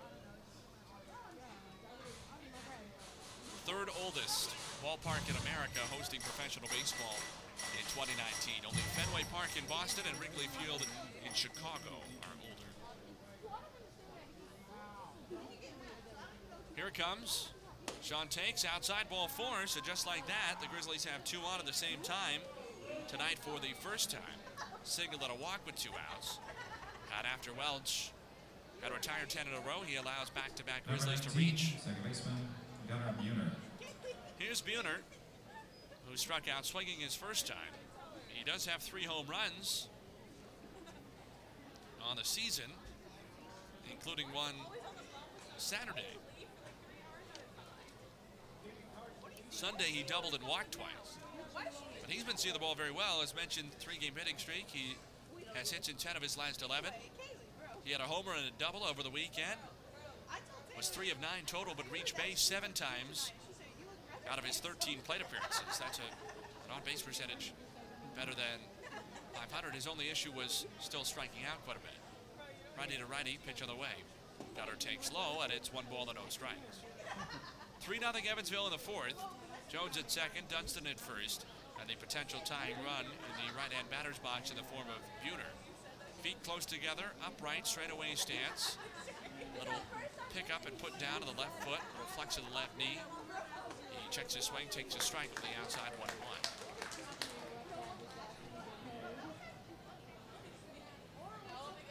Greg White, who homered Sunday, final two runs of that Grizzlies 12-3 series clinching victory over River City, or sweep clinching victory. He's on deck, the pitch. Buter takes a slider for a strike on the inside. In general, Childers has been given that call. Preston Childers, our plate umpire. The slider from a right-handed pitcher that starts at the front hip of a right-handed batter and just breaks back over the inner edge. He's been given that call. Chris Carden was the grateful recipient of a call like that back in the first inning, but now it's Buter who's on the wrong end. Quick pitch, 1-2 delivery is a slider in the dirt, and Buter waves over it to strike out. That's his second strikeout, Welch's sixth, and the Grizzlies strand a pair. We head to the home half of the fourth, 3-0 Evansville on the Grizzlies Media Network. Every time you grab an ice-cold 20-ounce Pepsi, you'll find a Pepsi emoji on the side of the bottle. A little design that expresses something fun and unique. Pepsi has literally hundreds of different ones. So while the Pepsi delivers this, the Pepsi emoji delivers this. Ooh.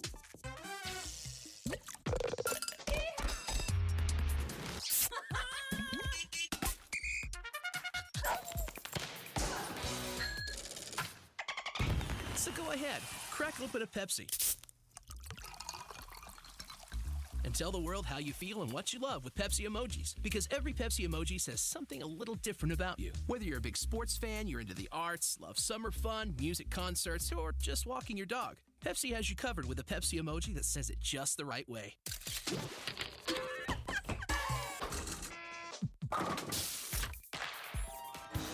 Pepsi emojis. Say it with Pepsi. I'm Megan. That's my neighbor on her patio, which is OMG, stop. Right next to mine. I want to buy a home, but I want something specific. Quiet, plus outdoor space to relax. I'm using the U.S. Bank loan portal for my mortgage because I can check in on the process from anywhere, which makes it that much simpler and more convenient to buy. Your home, your mortgage, your way. Go to usbank.com to learn more. U.S. Bank, the power of possible. Loan approval subject to credit approval and program guidelines. Interest rates and program terms subject to change without notice. Mortgage and deposit products offered by U.S. Bank, National Association, Equal Housing Lender, member FDIC.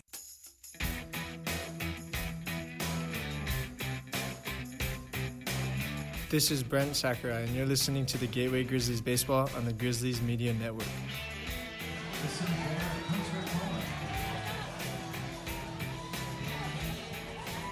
Evansville 3, Gateway 0, as we head to the last half of the fourth inning from historic Bosse Field in Evansville, Indiana. The sixth to last game of the Grizzlies season in 2019, number 91 out of 96 for Gateway. Right-hander Chris Carden back to work against the 8-9-1 Otters in the home fourth. Lefty batting center fielder Hunter Cullen is the first to face him. Carden winds and deals. Cullen shows bunt, pulls back, takes outside ball one. He'll be followed by Tanner Wietrich and David Cronin. Tomorrow we're back on the air at 6:20 Central Time for the Budweiser pregame show. It's a 6:35 first pitch again. It'll be the same story Thursday. In the series finale, 1-0 pitch. Cullen takes a slider inside, 2-0. And that will be the Grizzlies' last road game of 2019. Jordan Barrett, the left-hander, goes for Gateway tomorrow, 4-5 record, a 4.35 earned run average. Cullen swings and fouls a fastball off the facing of the Grizzlies' dugout on the third base side. And it's 2-1 strike. Right-hander Brandon Sittinger, whom the Grizzlies saw 2 weekends back, will be making the start for the Otters. He has only a 1-2 record, but a 1.4 earned run average across his first half dozen Otter starts. Strike of the outside of the belt, 2-2 on Cullen. And then Thursday, that'll be Ian Kahaloa for Gateway against Matt Quintana for Evansville, a couple of righties. 2-2 pitch. Swinging a foul off the right side. Remember, Cullen had that 12-pitch plate appearance that ended in a leadoff walk to start the home second. And came in to score the most recent run to make it a 3-0 Otters lead that still stands. Nobody out and nobody out to start the home half of the fourth.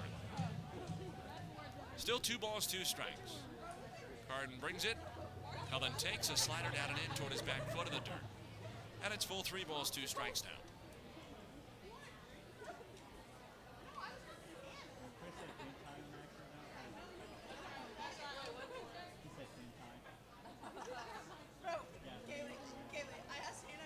Now the pitch. Cullen swings and grounds it up first and foul.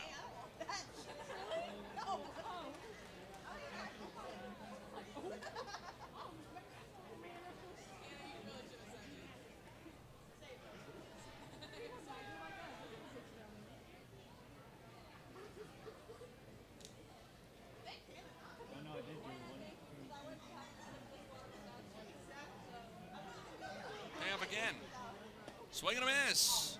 Carden finally wins the battle. Off-speed pitch at Cullen in front. That's 4 strikeouts for Carden tonight. 1 away in the 4th. All Grizzly strikeouts brought to you by Julie, Illinois one-call system. Here's the 9th batter, Tanner Wietrich. Number 29, shortstop Tanner Wietrich. Playing safe this season, call Julie before you dig. Simply dial 811. It's smart, it's free, it's the law.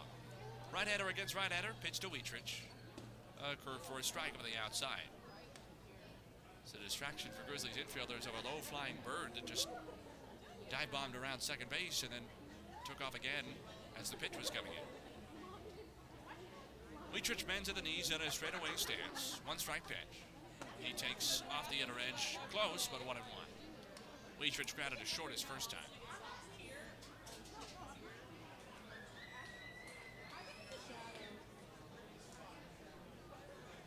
The pitch. Swung on a bouncer up third and foul. And it's 1-2.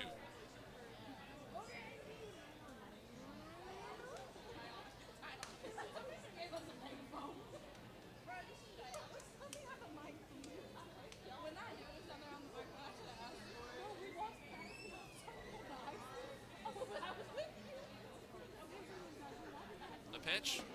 Slider down and away. 2-2.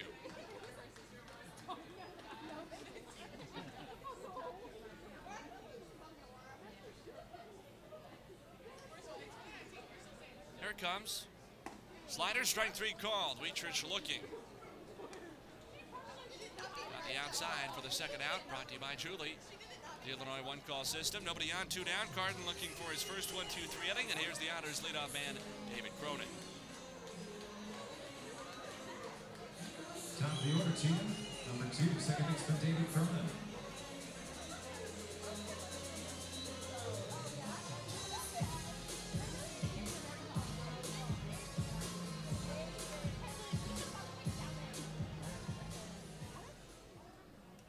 Righty to lefty, the pitch. Cronin takes up and away for a ball.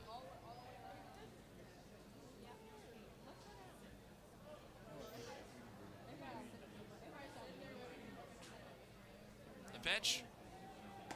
This time a breaking ball over strike 1.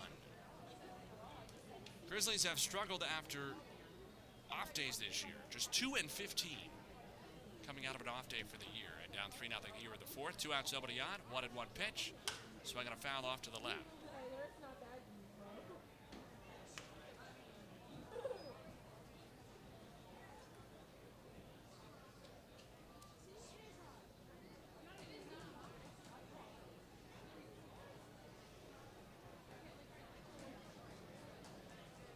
Right. 1-2 delivery again. Cronin takes outside. 2 balls, 2 strikes.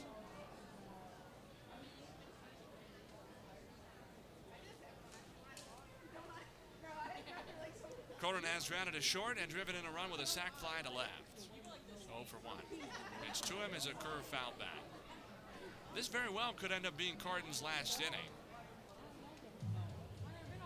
Depends on how much the Grizzlies are willing to hang him out there to try to save the bullpen, the first of 6 days in a row with a game to finish the year.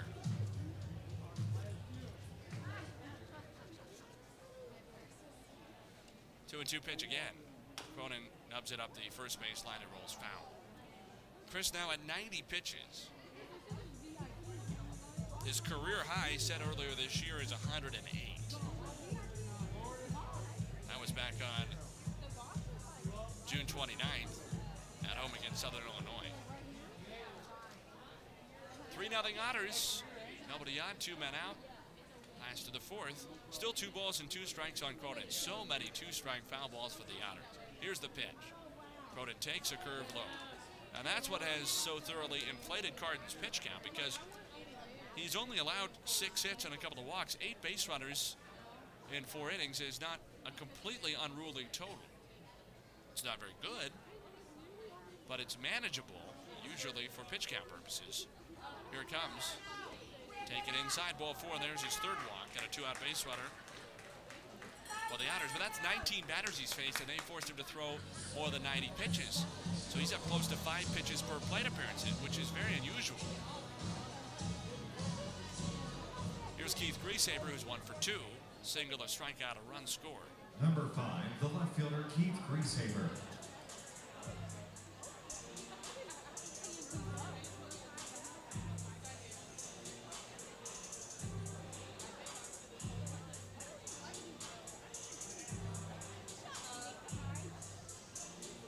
Time called again for Grizzlies first-year pitching coach James Frisbee to head to the mound for a meeting with the whole infield. Gives us a chance to check on the Husky Trailways out-of-town scoreboard. Schaumburg leads 2-0, fourth inning at Windy City. Lake Erie ahead 4-1 in the fourth at Southern Illinois.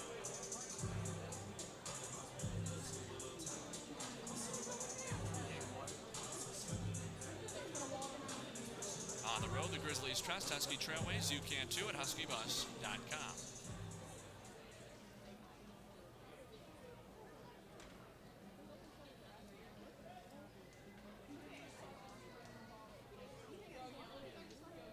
Cronin at first, 2 down.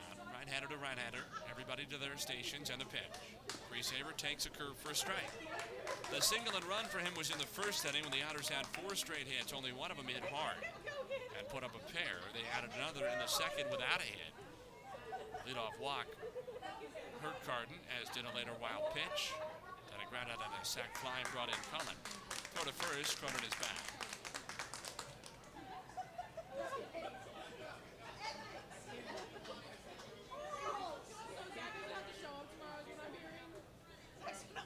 Owings holds Cronin at first base. He will steal the bag. One strike to count and a pitch. Grieshaber swings and misses at a curve. Now they get 2. Cronin has 19 steals this year. He's been caught 7 times. Next pitch for Carden will be 95. No action in the Grizzlies bullpen yet, but I would think somebody will start throwing well. Gateway bats in the 5th inning, and this will in fact be the end of the line for Carden. The 2-strike delivery. Grieshaber takes a fastball up and away for ball 1. And it just shows you how things have been more of a struggle for Chris of late. Those first 14 starts of the year, he went 5 1/3 innings or farther every single time. Last 3 starts, he has failed to get more than 4 1/3 innings. 1-2 pitch. Cronin runs, and the pitch is taken low. Taylor's throw off a short hop, gets in and out of Buehner's glove, and Cronin dives in headfirst with a steal. He would have been safe regardless, even if Gunner had picked that cleanly. 20 steals now for Cronin this year on 27 attempts. And he's in a scoring position with 2 outs. The count 2 balls and 2 strikes on Grieshaber, who had the only hard hit single of those 4 base knocks back in the first inning for the Otters. They lead 3-0 in the 4th. Carden sats at his 2-2 offering on the way. Grieshaber swings at a curve, grounds it over the mound. The second baseman, Buehner, shuffles to his right, gloves it there, flips to first, offline, he's safe. Cronin coming home, Owings wasn't ready. 4-0 Otters on just horrible Grizzlies baseball. Just horrible. That's going to be an error on Buehner. It's going to save Carden from an earned run. First of all, the bad throw on what should have been a very easy play. Second of all, Owings came off the bag and wasn't able to get the swipe tag on Grieshaber. That's understandable. But third of all, he stood there with his back turned to the plate, wasn't thinking that Cronin might be coming home. Nobody yelled it out to him. And he, in the end, by the time he turned around, Cronin was so close to the plate, there wasn't even a throw. That is not good enough at all. 4-0 Evansville in the 4th. Some bad luck in the first couple of innings. Here's the pitch. Ryan Long takes low, runner goes. Taylor's throw off a short hop, gets off Daniel's glove. That time, Grieshaber would have been out. Instead, he's saved with a steal. That's his 22nd in 31 tries.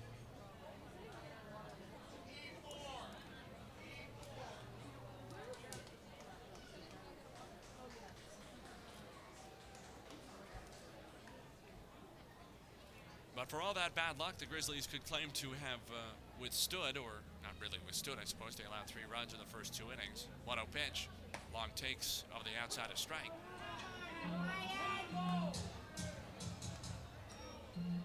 For all the bad luck they could claim to have suffered in the first couple of innings, they have nobody to blame for that one but themselves.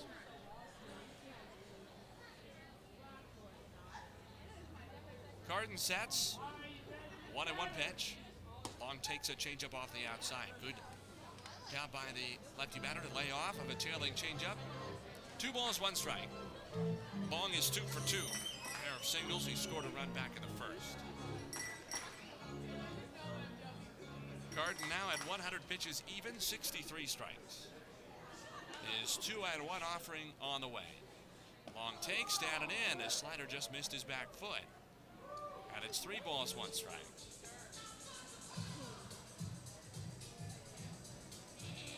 Grieshaber at second, 2 men out. A run across to the fourth for the Otters. Carden struck out the first 2 men in this inning and was ahead of the count on Cronin. Looked like he was going to get a 1-2-3 inning for the first time tonight. But a 2-out walk, a steal, an error have hurt him. 3-1 pitch. Long takes way outside, ball 4. And the Grizzlies still don't have anybody up in the bullpen. It's going to be left to Carden to try to somehow fight through and end this inning. And another not very pretty outing for him. And, of course, on top of that, no help from his defense, just as was the case last time when he started at home against Schaumburg. Here's the cleanup man, Elijah McNamee. Number 9, the right fielder, Elijah McNamee.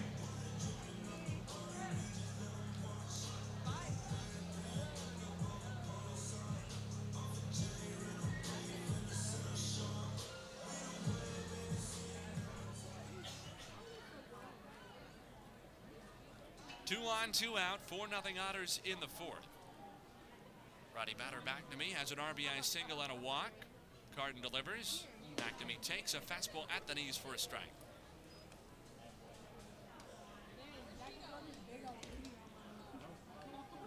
And now Brandon Mattern, the newest Grizzly, big left-hander, has started to throw in the Gateway bullpen. He's still waiting on his Grizzlies debut. McNamee takes high, 1 ball and 1 strike.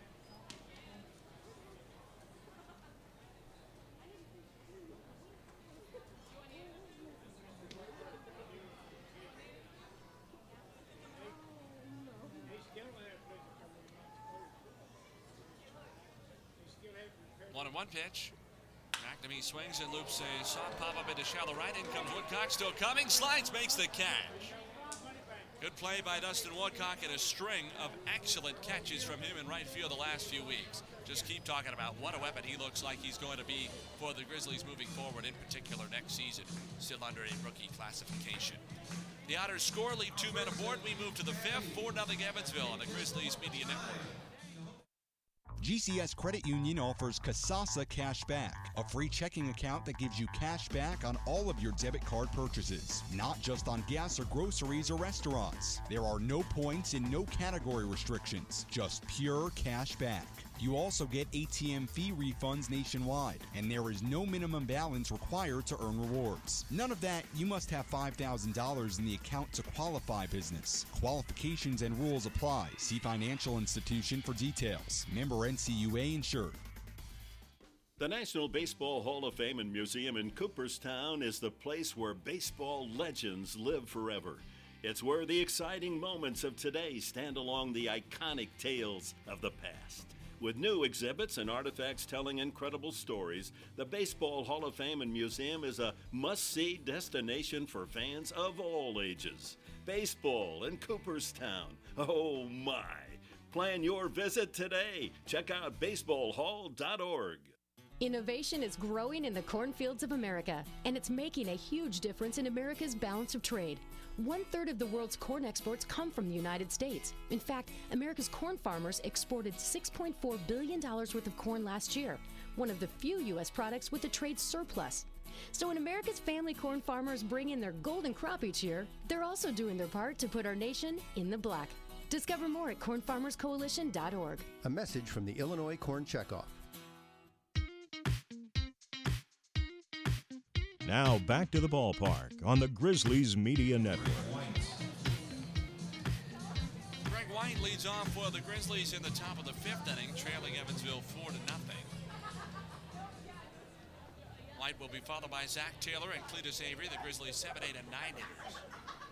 Against tall Otters right-hander Jake Welch, who has yet to allow a run. He's conceded just 2 hits and 3 base runners in 4 innings.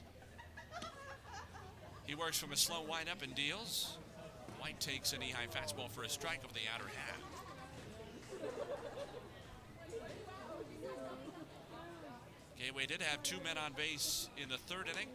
two-out single and a walk back-to-back after Welch had retired 10 in a row. Here's the pitch. White takes inside, 1-1. He routed as short as last time. The Grizzlies have had a couple of men in scoring position. They still have the game's only extra base hit, a first-inning double from Andrew Daniel, the second man to come up tonight. 1-1 offering. White takes down and away, ball two. Gateway has not yet cashed in for a run. 4 runs, 3 earned, charge to Chris Carden, and he looks finished after 4 innings. Brandon Mattern is readying in the Gateway bullpen. 2-1 delivery now. White swings and fouls it back. 2 balls, 2 strikes.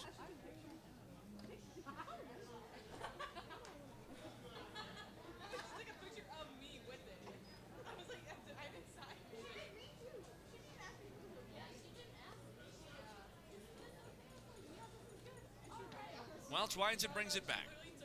White swings and smokes a line drive, slicing it to right, but McNamee comes in and it hangs up long enough for him to make the catch. In the end up around shoulder high, I think when he was first coming in and kind of bending over at the waist, he thought he was going to have to come in and dive for it.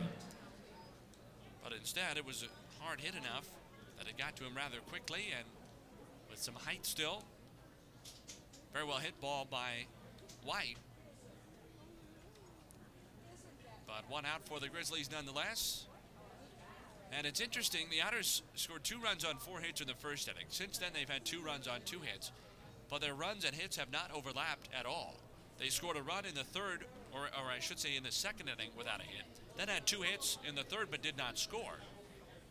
Right-hander to right-hander, Welch delivers to Zach Taylor, who swings and pops one off his hands, foul and out of play behind the plate, 2 balls and 1 strike. So scored a run without a hit in the second.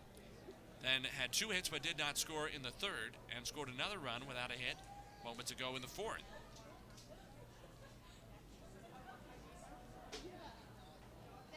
One strike pitch. Taylor takes down and away, and the count is even 1-1. He flied to left his first time. So the Otters lead 4-0 in the top of the fifth, 1 out and nobody on. The pitch. Zach nubs it foul up third.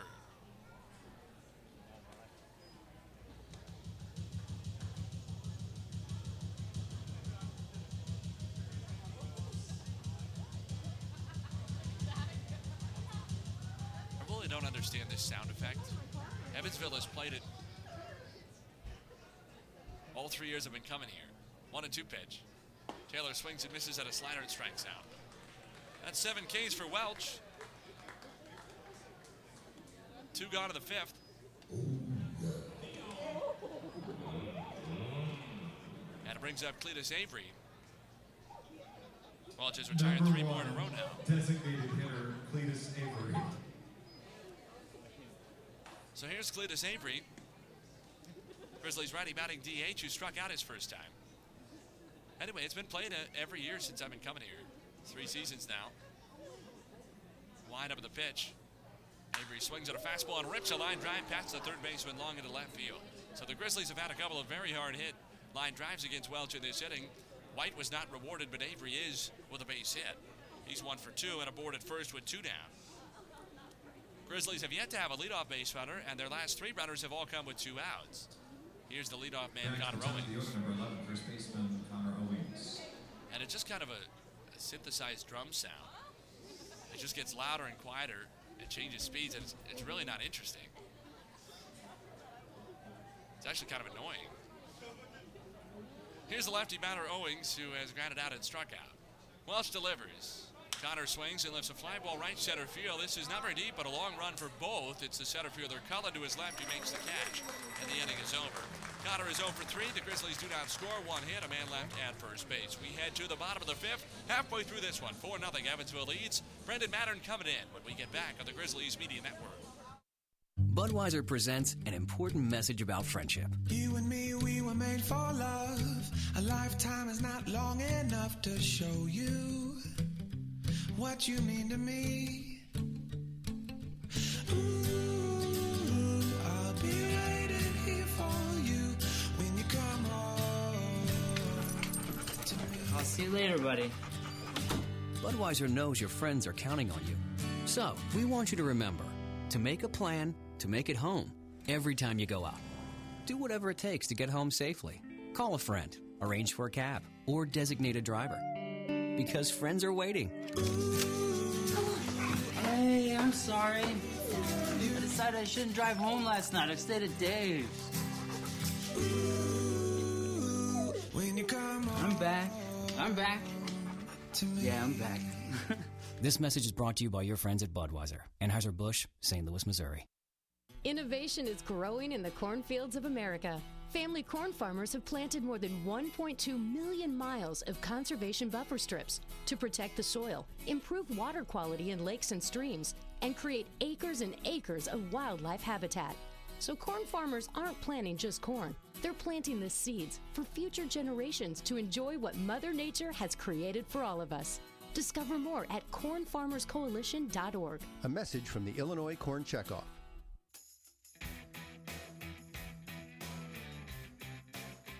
This is Jeff Manzo, and you're listening to Gateway Grizzlies Baseball on Grizzlies Media Network.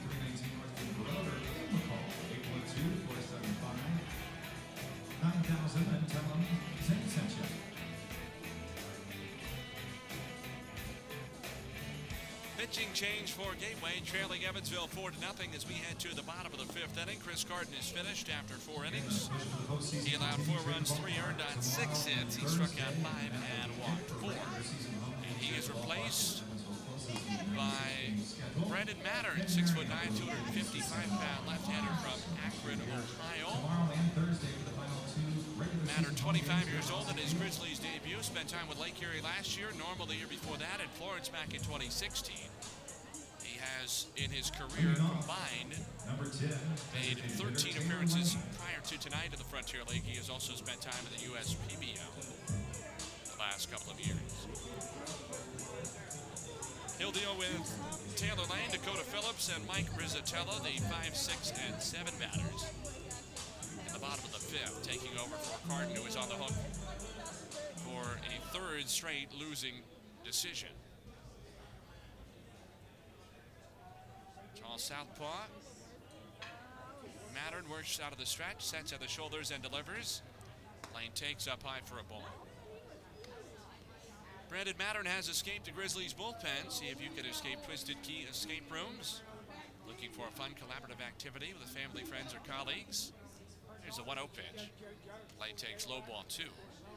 Head to Twisted Key escape rooms in Collinsville and embrace the challenge of a physical adventure game in which your team solves a series of puzzles and riddles using clues, hints, and strategy to escape the room. For more information, visit twistedkeyescape.com.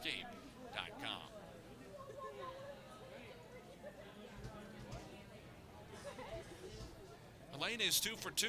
A couple of singles. He had an RBI back in the first when the Otters scored twice. They have since scored in the second and in the fourth, 1 run apiece. They lead 4-0 in the fifth. 2-0 pitch. Lane takes up and away, ball 3. It was not close.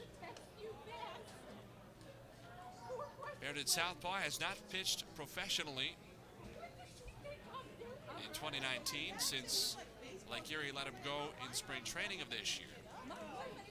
Has been working out and waiting for an opportunity. One presented itself with the Grizzlies needing to replace pitching with Lucas Lanphier finished for the year. 3-0 pitch. Up and away, ball 4. So a 4-pitch walk issued to Lane to lead off the bottom of the fifth. And again, when the Otters get the leadoff man on, they generally score, although they did not in the third inning. Here's Dakota Phillips. Number 19, first baseman Dakota Phillips. On our Husky Trailways out-of-town scoreboard, a couple of scoring changes to report. Lake Erie has lengthened its lead. Now the Crushers 5 and the Miners 1 in the fifth inning at Rentwan Park in Marion. Schaumburg leads 4-0 in the fifth at Windy City. Left-hander against left-hander. Mattern the set, and he throws. Phillips takes a fastball for a strike. Grizzlies pitchers combined now have walked 5 and struck out 5. Phillips has struck out twice, the first and third of 5 Ks for Carden tonight. Owings holds Lane at first, middle infielders double play down. Mattern ready, and his 1-strike pitch. Curveball taken for a ball. Must have been inside, maybe high. Who knows? 1 ball, 1 strike.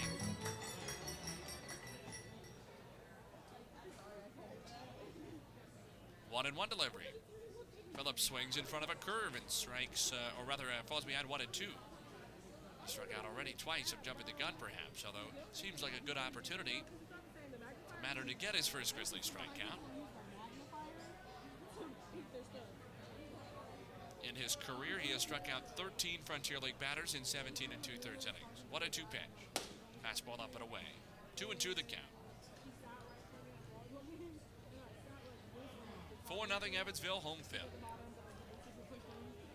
Lane at first base. He's reached 3 times. A couple of singles and a walk. And it's 2 balls, 2 strikes on Phillips. Mattern ready and throws. Phillips swings at a curve, fouls it back.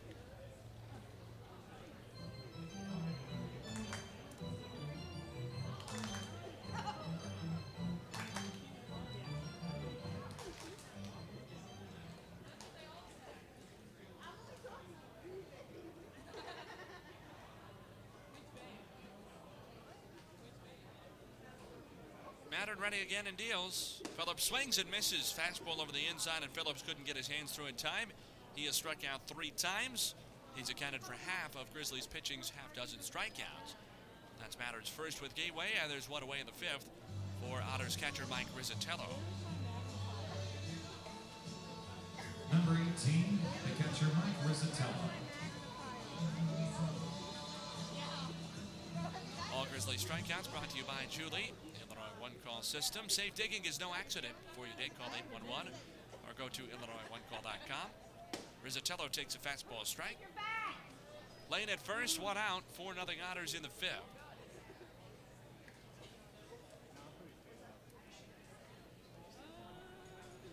Rizzitello has popped up to second and grounded into a 5-3 double play. He takes just low, 1-1. That was bounced to Wesley Jones when Chris Carden got a 3 outs in the span of 2 batters. A Phillips strikeout and a Rizzitello ground ball double play to get out of what had been a bases loaded, nobody out jam in the 3rd inning. 1-1 offering. Rizzitello checks his swing, takes a called strike, outer half. And it's a 1-2.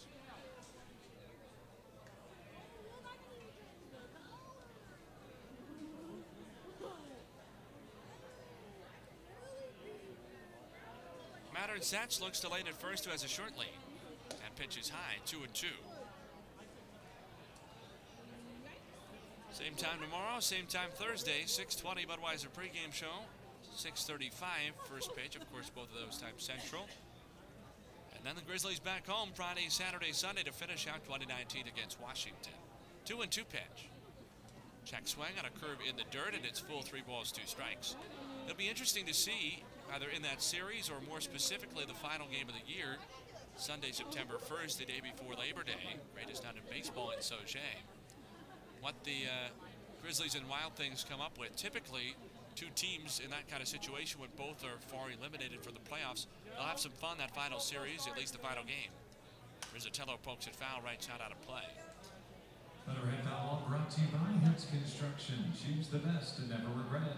And the pass, I think, was last year when the Grizzlies were hosting Southern Illinois, and maybe 2 years ago when they hosted these Otters, but certainly last year against the Miners, both teams used the same bat the entire game. It did break once, but it was just 1 bat. Payoff pitch. Rizzitello grounded toward the middle. Second baseman Buter to his right has it go off his glove and skittered to short center. Lane stops at second. It'll be another error on Buter. What about a double play? He started to angle in toward second base to step on the bag and throw to first himself, but instead it went off his glove. He's got her second error of the game. Walk, strikeout, E4 so far in this inning, and there are 2 Otters on with 1 out for Hunter Cullen as Evansville tries to build on a 4-0 lead in the 5th. Cullen has walked and scored and struck out, so he's officially 0-for-1, but a dangerous hitter at pretty much all times in the box. Number 1, the center fielder, Hunter Cullen. Anyway, so somebody just picked out the bat, and if a guy made an out or whatever, you would see the bat just left in the batter's box, on a plate around the circle, whatever, for the next guy. and everybody used the same bat the whole night. And you could see a few players, especially their first at-bats, or at least with a new bat, because I do think they went through two or three, because bats break. And a couple of guys would come up and grab the bat and kind of flex it a couple of times in their hands. Mattern throws. Cullen swings at a fastball and misses strike one. And sort of looked down at it like, wow, that doesn't feel right. It was a lot of fun, to be honest, especially to know it was happening. So we'll see if the Grizzlies and Wild Things get up to any hijinks. Some Grizzlies kind of jokingly a couple of weeks ago suggested having a pitchers hit and hitters pitch, which I do think would be a good time. Mattern looks to second, now delivers. Cullen takes a fastball strike over the outside, nothing at two. Now that's probably without outside the realm of what would be considered feasibly professional. Nonetheless, it would be fun. And of course, arguments ensue about which pitchers would hit best, which hitters would pitch best. The pitch, up and away, 1-2. And kind of how that game would end up going down. You know, would there be a lot more offense than usual? Would there be less? Would it be about the same? Because hitters' pitching ability and pitchers' hitting ability would kind of cancel each other out. Be fun to find out. Lane at second, Rizzitello at first, one out, 4-0 Evansville in the fifth. And Cullen checks his swing on a breaking ball that bounces in the opposite batter's box. 2 balls and 2 strikes. And then the next one said, bro, I'd like to OB. I said, I want to OB.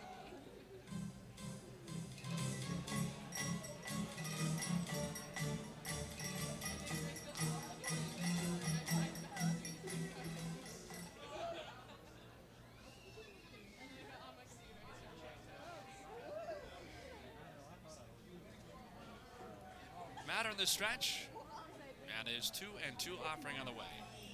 Cullen takes a fastball just high. The count is full, 3 balls, 2 strikes. 2 on, 1 out, 5th inning. There have not been any quick and easy innings for Grizzlies pitching tonight.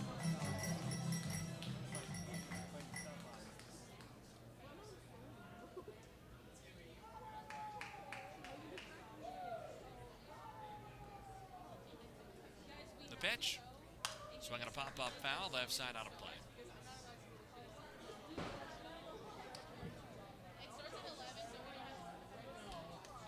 The overhead foul ball brought to you by.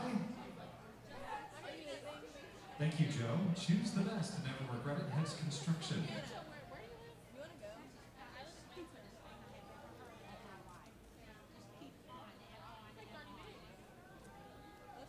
Still 3 balls, 2 strikes. Mattern ready again.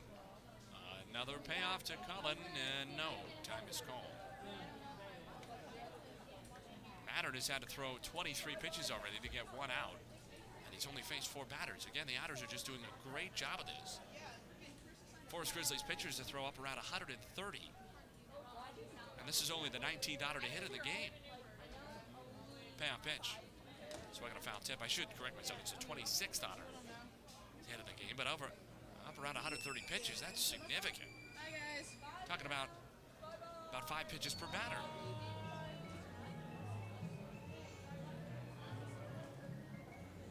Two on, 1 out, still 3 balls, 2 strikes. 4-0 Evansville in the fifth.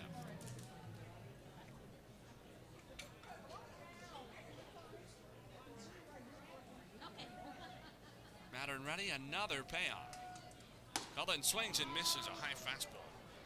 So he has had 3 long battles, 2 with Carden, 1 with Mattern. The first ended in a walk, the last 2 in strikeouts. Couple of Ks for Mattern brought to you by Julie, the Illinois one-call system. Know what's below. Before you dig, always call Julie at 811 or visit IllinoisOneCall.com.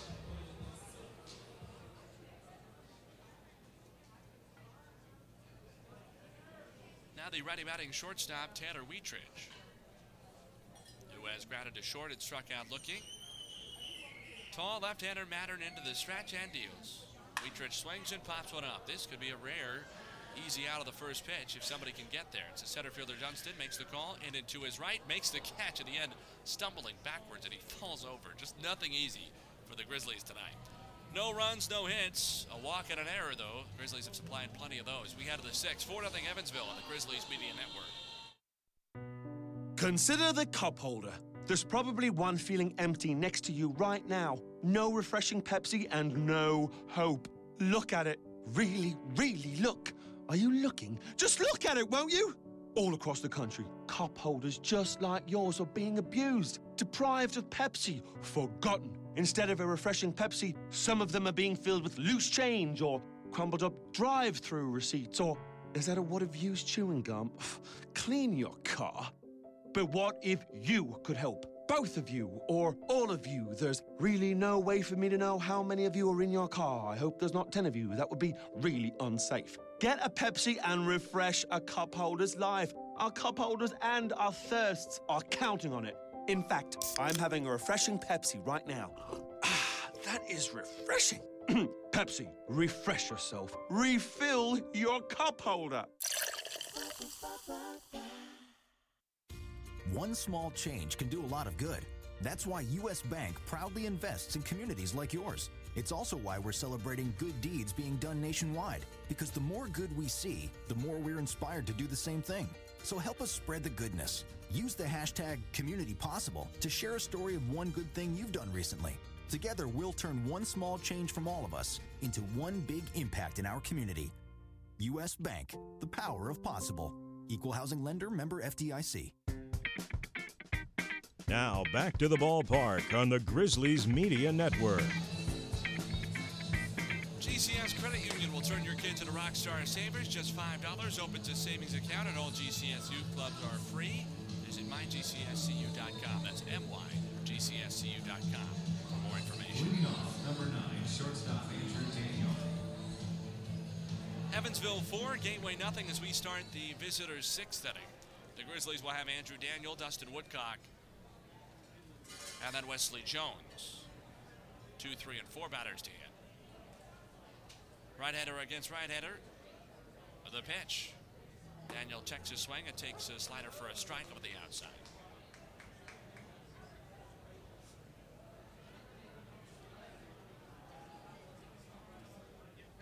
Welch pitches. Daniel swings, grounds a sharp that is short. To his left goes Wietrich. He spins near the bag, throws wide to first. Was the tag on him? No. Daniel is safe. Now that might bring Otters manager Andy McCauley out of the first base dugout. Dakota Phillips, the Otters first baseman, came off to the home plate side of first base, caught the ball, and then flung around to try to apply a tag on his back. And I think the pitcher Welch wants an appeal to the home plate umpire Preston Childers, but it doesn't look like he's going to get it, and Andy McCauley is not coming out of the dugout. Tom Swoboda, the veteran Frontier League umpire, made the call, and it goes as a single for Daniel, who is 2 for 3 now. Double to ground out of base hit to lead off this top of the 6th inning. First time Gateway has had the leadoff man on, and Daniel was just picked off at first base. Welch threw right over to first. Phillips put the tag on him, and Daniel didn't think he was out. He was standing up thinking he was still on, and he saw Swoboda and called him out, and he just had words for Swoboda on his way off. I wonder if he feels like that was a makeup call, because Swoboda changed his mind and felt he had missed it. Now, it did look like the throw beat Daniel back to first. Whether the tag got on him that time is anybody's guess. So the Grizzlies really struggling. Pitch to Woodcock is rolled up the first base side foul. For whatever reason, after off days this year, the Grizzlies have been truly terrible. 2-15 record in games following a day off this year. That is unfathomably bad. Change up off the outside, 1-1. And some nights it just looks like the Grizzlies don't want to play. 1-1 pitch. Woodcock takes outside, ball 2. It's not to say that their effort isn't there, just that it's so sloppy. 5 walks and 2 errors in 5 innings. That's 7 free bases. The Otters have scored 2 different runs in 2 different innings without a hit. 2-1 pitch. Woodcock fouls it back. Even if they were playing otherwise pretty well, even if they were still hitting the ball the way they had been the final 3.5 games or so of that homestand, which was excellent, they still would have a hard time winning ball games if they're going to walk a batter per inning and make an error, make 3 errors a game essentially is their pace right now. They're going to be the worst fielding percentage team in the league shortly. Pitch high, and it's full on Woodcock, 3-2. That depends on what the Boomers do, but the Grizzlies came in just 1 point ahead of Schaumburg, .971 fielding percentage, second worst in the league. Schaumburg, by the way, leads 4-2 now. Sixth inning at Windy City on our Husky Trailways out-of-town scoreboard. Welch, the payoff pitch. Woodcock takes, strike three call. Fastball inside corner, got him looking. That's the eighth strikeout for Welch, the first looking. Woodcock didn't like the call. From Preston Childers, our plate umpire, but there are two down. Now Wesley Jones comes out, but the Grizzlies trailing 4-0 in the sixth. Number 27, third baseman Wesley Jones. Jones has popped to second and singled against Welch, who is at 78 pitches. He comes into Jones, swinging a ground ball left side, past the dive of the third baseman Long into left field for a base hit. So Jones is 2 for 3. He and Daniel have accounted for 80% of the Grizzlies' hits, 4 out of 5 tonight. Here's Sean Dunstan Jr. Number 12, center fielder Sean Dunstan Jr. Sean has struck out at one.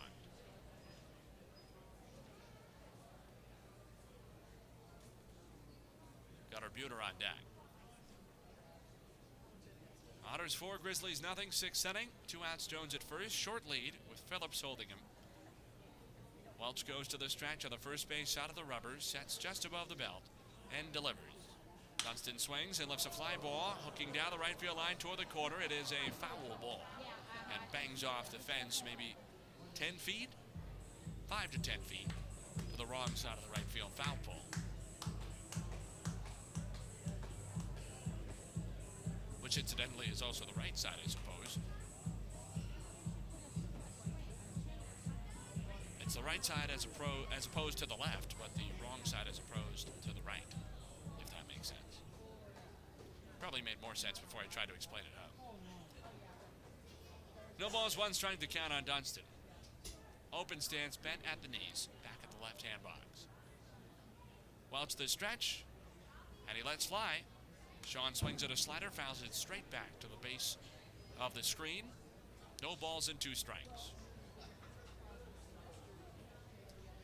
Got a lot of good promotions as well. That homestand next weekend, well, 3-game home series anyway, to finish out the year.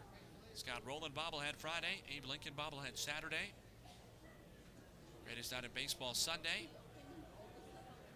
The pitch, taken low, 1-2.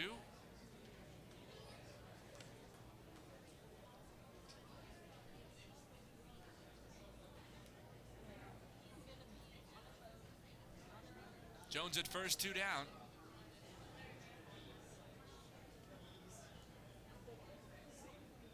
Welch brings it home. Dunstan takes outside, 2-2.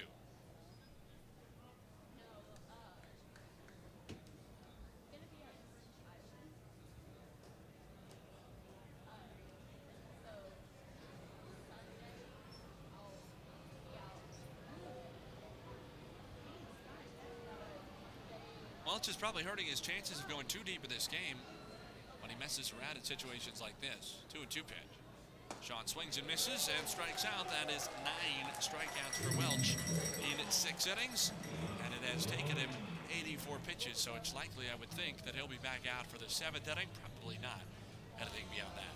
No runs, 2 hits, a man left. Bottom of the 6th is next. 4-0 Evansville on the Grizzlies Media Network. A Budweiser, a burger, and Thomas Rhett. When you wake up in a different city every day, there's a comfort in being able to count on something familiar. And for me, that's a Budweiser and a burger. Los Angeles, Chicago, El Paso, big or small, loud or quiet, a Bud and a burger remind me who I am and to keep doing my thing. They take me back home. The best way to get my friends and family over to my house is to tell them that I'm about to grill some burgers and drink some Bud. Nothing fancy, nothing forced, no lights, no noise, no backstage pass required. That's a Budweiser and a burger. Cheers. This Bud's for you. Enjoy responsibly. Budweiser Beer, Anheuser-Busch, St. Louis, Missouri. GCS Credit Union offers Kasasa Cash Back, a free checking account that gives you cash back on all of your debit card purchases, not just on gas or groceries or restaurants. There are no points and no category restrictions, just pure cash back. You also get ATM fee refunds nationwide, and there is no minimum balance required to earn rewards. None of that, you must have $5,000 in the account to qualify business. Qualifications and rules apply. See financial institution for details. Member NCUA insured.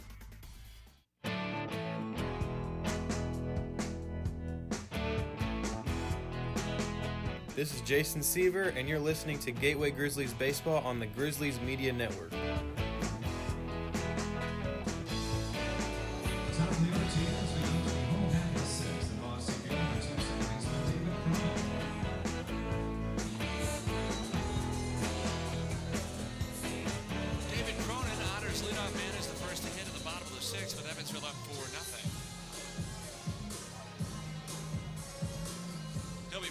Keith Grieshaber and Ryan Long, the top third of the Otters' batting order against Grizzlies left-hander Brandon Mattern, who walked the first man he faced, but other than that, settled in for a nice fifth inning out of the bullpen. He'll probably go as long as he can to save the rest of the Grizzlies' arms. The pitch. Cronin shows bunt, pulls back, takes a strike of the outer third. He walked Lane on four pitches, then had a strikeout. A man reached on an error, had a strikeout and a flyout against him. So really, all in all, a good inning. Just an inauspicious start. Cronin is 0 for 1 officially. Ground out to short of the first. He has since driven in a run with a sac fly in the second. Walked, stole the base, and scored to the fourth. The pitch. Swing and a foul back on a fastball. Nothing in two.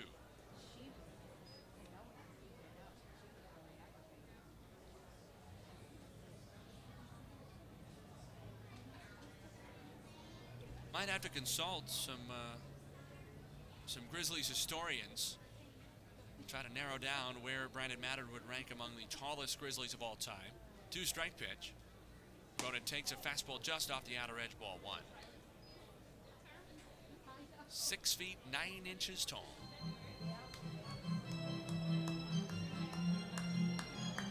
Now, this is not his favorite ballpark. So I'm before the game down to the dugout, and he actually cannot stand all the way up under the roof of the dugout here. 1-2 pitch. Cronin takes a curve low, 2 balls and 2 strikes. And pretty much everywhere he goes, in the hallways and things, and back into the clubhouse, he has to be stooping, at least through doorways, if not while walking in the hallway. Ballpark was built in 1915. It did not have 6'9" left-handed relievers in mind. 2-2 offering. Cronin swings and smokes a line drive towards short. Daniel goes up and makes the catch. What a play by Andrew Daniel.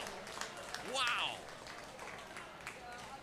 And I tell you what, it's funny, and I think the Grizzlies on the top staff, Tapujan, Letkeman, and Carden are all up on the dugout railing. I would imagine they're all turning and looking at Brett Sakurai, who's down on the bench out of sight, because I don't know how many times the last 3 years we've lauded Brett Sakurai's defense at shortstop, which certainly deserves the praise it gets, but also commented on a few times when he's gotten up as high as he possibly can and had the ball just go over his glove, and say if he were a couple of inches taller, that would be an easy play for him. Well, Daniel is 4 or 5 inches taller. Pitch to Keith Grieshaber is taken in the dirt. Curveball bounced in front of the plate, ball one.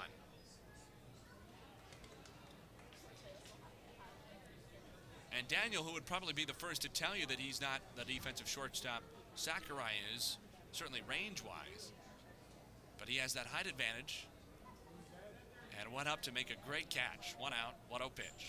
Grieshaber swings and smashes a line drive to left. White to his left, and he makes an awkward backhand catch. He overran the ball and had to reach back to his right. 2 down. Wow, the Grizzlies are not playing good defense tonight, with the exception of Andrew Daniel making that catch. This has been a very, very bad offensive performance for the Grizzlies. It feels like not even some of the plays they make, like that one, or Dunstan having to backpedal and fall over as he was making a catch on the final out in the fifth. It's just everything has been an ordeal tonight. 4-0 Otters in the sixth. 2 outs, nobody on for the lefty batter Ryan Long, who is 2 for 2, a couple of singles and a walk.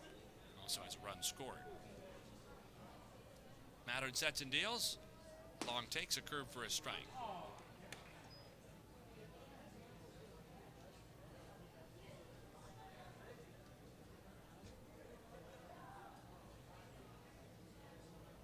nothing in one pitch. Long takes another curve, this time down and away to even the count, 1 ball and 1 strike.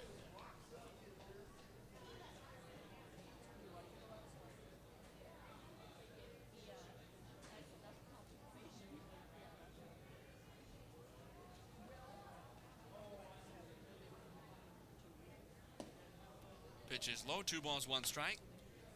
I got a text from Ken Jones.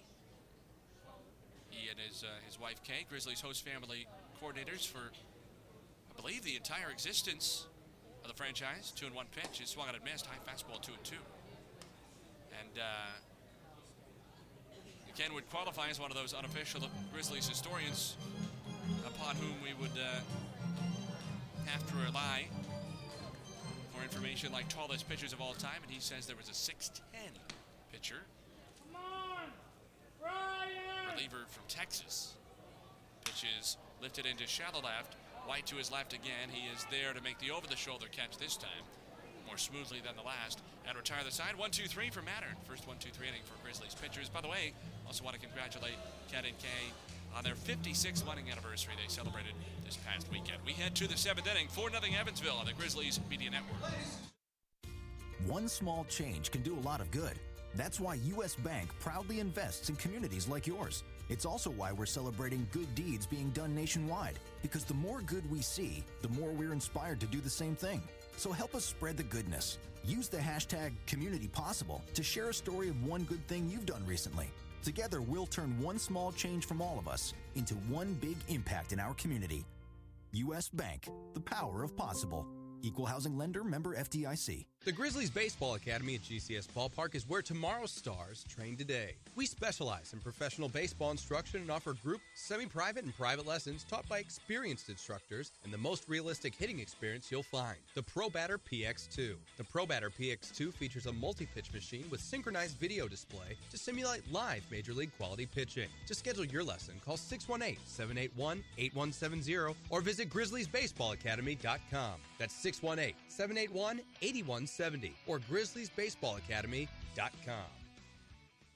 Innovation is growing in the cornfields of America. Over the past 12 years, America's family corn farmers have produced the 12 largest corn crops in history. And they've done it with less fertilizer, fewer chemicals, and less land. Using groundbreaking technology and new management practices to grow food, feed, fuel, and fiber. In other words, America's family corn farmers continue to grow corn better than anyone else and better than ever before. Discover more at cornfarmerscoalition.org. A message from the Illinois Corn Checkoff.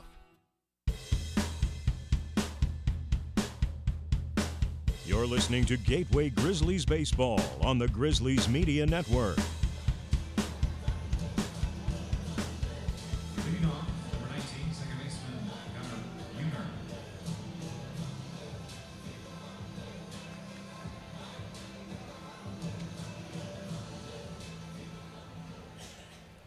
Gunnar Buehner, righty batting Grizzlies second baseman, leads off in the top of the 7th with Gateway trailing Evansville 4-0.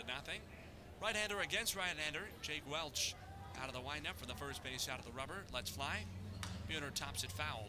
Back toward his own dugout on the third base side, but it's more behind home plate than it is behind third base, at least here in Evansville, where the dugouts are built closer to the plate, very close to the action right there at home plate. Go into one and it feels like you're right on top of the field. 1-strike pitch. Taken low, 1-1. Part of this old ballpark construction. Action in the Grizzlies bullpen. Nick Stroud is up and throwing. Brandon Mattern might be finished after a couple of scoreless innings. 1-2-3 frame in the 6th. The first for a Grizzlies pitcher tonight. So a good Gateway debut for the big left-hander. 1-1 pitch. Buehner swings and lifts a fly ball to right. McNamee angles to his right, back slightly, under it, stops, makes the catch. So Buehner is 0 for 3, couple of Ks in that fly to right, and there's one away in the 7th.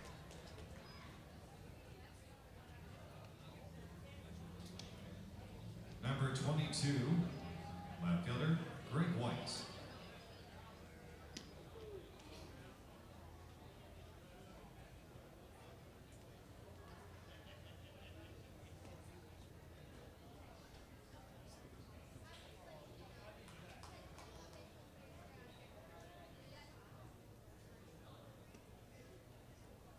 Greg White, pitch to him. Slider taken for a strike up on the outside. White has grounded a short and line to right. Normally, on these airwaves, we don't spend a lot of time talking about Major League Baseball. We prefer to focus on the action at hand, which is, of course, the Frontier League. One strike pitch. White takes down and away, 1-1, but do like some oddities now and again. And how about this one? The Cardinals are leading the Brewers right now, 3-1 in Milwaukee in the 7th, and they're in a rain delay, which wouldn't be a big deal. Rain delays happen pretty frequently. The Grizzlies have sat through plenty of them this year, so two does just about every Major League team and every baseball team. White takes inside 2-1. That was way in there. Except that if you are a discerning listener and a knowledgeable Major League Baseball fan, you know that Miller Park in Milwaukee has a retractable roof. But they're in a rain delay anyway. I guess the rain kind of snuck up on them, and they didn't have the roof closed yet, and it's not a very quick process. It's a massive mechanical operation. 2-1 pitch. Swing on a bouncer, foul up third, 2-2. And so fans in Milwaukee are running for cover. Very rare occasion that ever happens.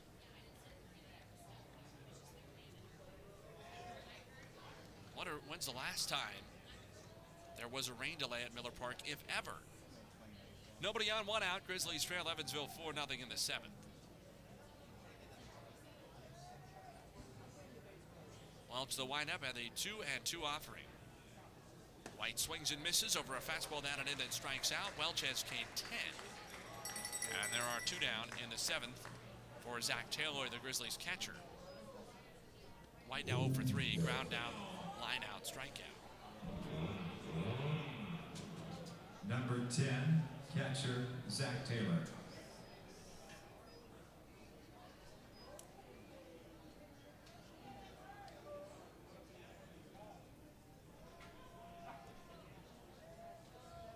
Right-hander to right-hander, here's the pitch. Taylor takes a slider for a strike.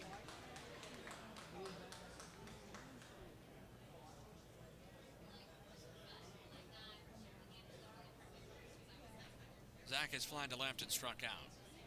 So they just weren't predicting rain, I guess. One strike pitch. Taylor ropes a slider over third base and down the left field line, a fair ball. He's going to have to stop it first, I think, and he does. It was cut off well by the left fielder Grieshaber in front of the track, and it's a single for Taylor. Grizzlies have a two-out base runner in the 7th, down 4-0, and Cletus Avery, the number 9 hitter, coming up. Designated hitter, Cletus Avery.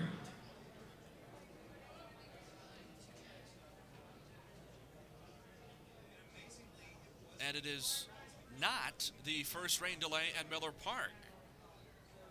There was one in August 2012 against the Phillies. Throw to first, Taylor back. So they're in a rain delay right now in Milwaukee. There's one other, every once in a while I see things that I think would be interesting to share with you. And sometimes the game becomes more interesting. Pitch on the way. Avery takes a slider just high, 1-0. He has struck out in single. And necessitates that our attention never turn too far away from it, or the Grizzlies play particularly well, or both, as has been the case of late. So I didn't get a chance to bring this up over the weekend when I saw it. The pitch is a slider swung out and missed, 1-1. It was August 24th was the 100th anniversary of one of the weirder baseball plays I've ever heard about. Back on August 24th, 1919, Cleveland pitcher Ray Caldwell was struck by lightning with two out in the 9th inning. 1-1 pitch. Avery checks his swing, takes a very low strike. 1-2. Grizzlies dugout didn't care for that, neither did Avery. Cleveland was leading the Athletics. It would have been the Philadelphia Athletics at the time. It was a 2-1 Cleveland lead with two out of the 9th. And Ray Caldwell, the pitcher, was struck by lightning. He was knocked unconscious, then revived and stayed in the game. He went on to retire Joe Dugan on a ground ball to end the game. 1-2 pitch. Avery swings and misses at a slider and strikes out. 11 Ks for Jake Welch. He allows a hit in the 9th, but he's through seven, or in the 7th, I should say, but he's through seven scoreless. Time to stretch in Evansville, a 4-0 Otters lead on the Grizzlies Media Network. A Budweiser, a burger, and Thomas Rhett. When you wake up in a different city every day, there's a comfort in being able to count on something familiar. And for me, that's a Budweiser and a burger. Los Angeles, Chicago, El Paso, Big or small, loud or quiet, a bud and a burger remind me who I am and to keep doing my thing. They take me back home. The best way to get my friends and family over to my house is to tell them that I'm about to grill some burgers and drink some bud. Nothing fancy, nothing forced, no lights, no noise, no backstage pass required. That's a Budweiser and a burger. Cheers. This Bud's for you. Enjoy responsibly. Budweiser Beer, Anheuser-Busch, St. Louis, Missouri.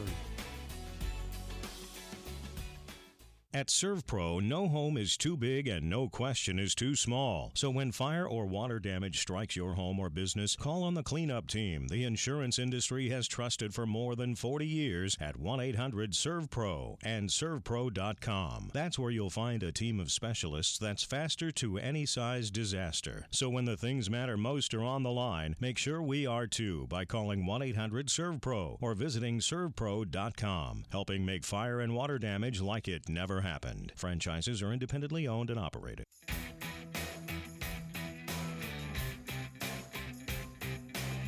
This is Sean Dunstan Jr., and you are listening to Gateway Grizzly Baseball on the Grizzly Media Network.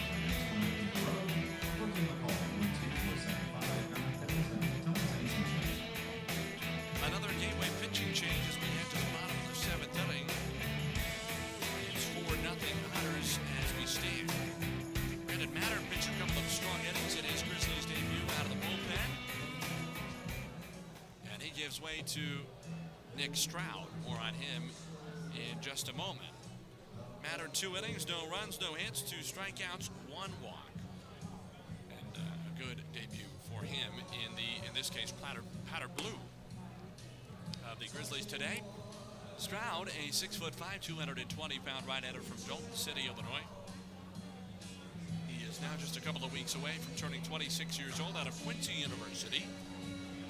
1-0 with a 10.8 earned run average since he joined the Grizzlies.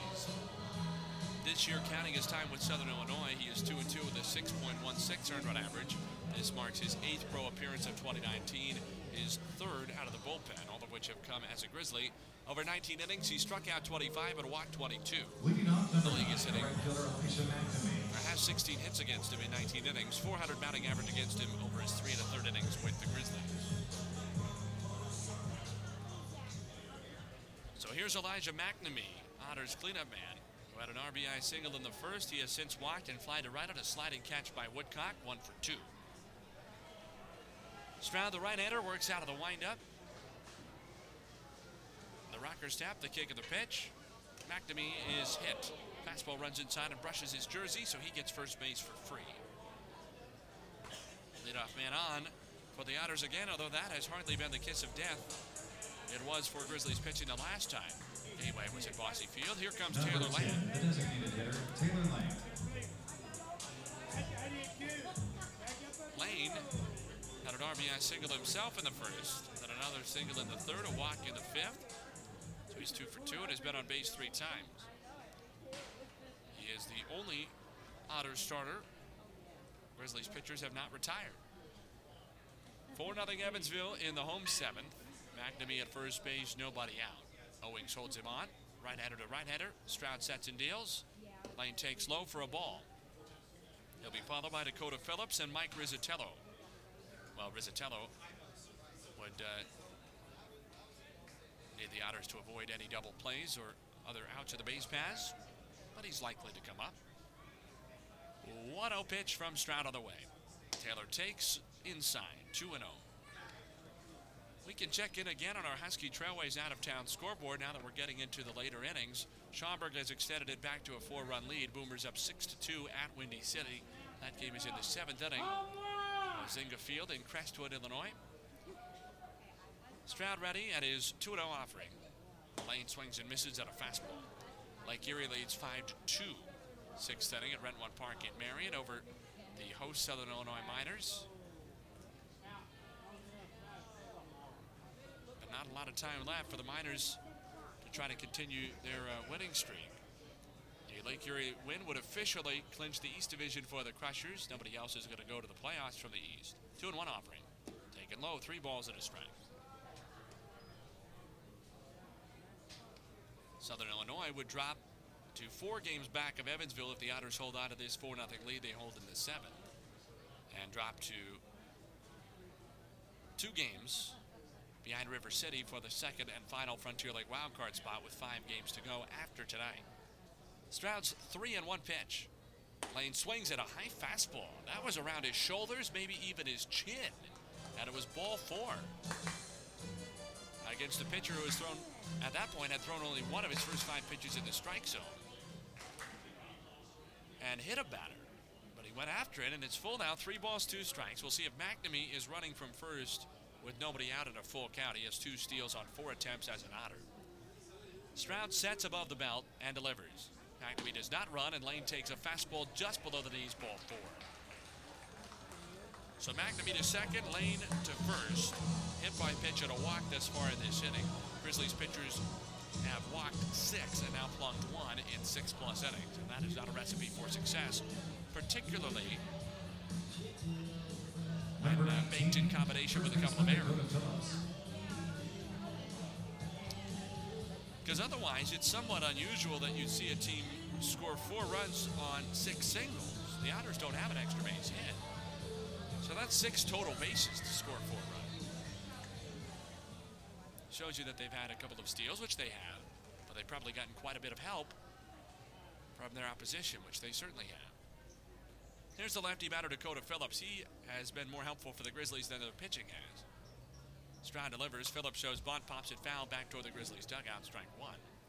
He has struck out 3 times. All swinging.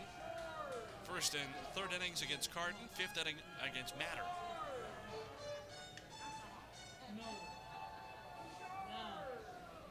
Two on, nobody out, 4-0 Otters in the 7th. Third baseman Jones is in along with the first baseman Owings. Typically, he'll charge harder. The third baseman Jones will try to stay home. That's the typical Grizzlies bunt defense. Phillips shows bunt as Stroud sets. The 1-strike pitch. Phillips bunts at it, drops a good one toward the third baseman Jones, who comes in, fields it to the front and left of the mound, throws to the second baseman Buter, covering it first for the out. So it's a sacrifice 5-4, executed cleanly by Phillips. McNamee to third, Lane to second, and Mike Rizzitello will bat with 1 out.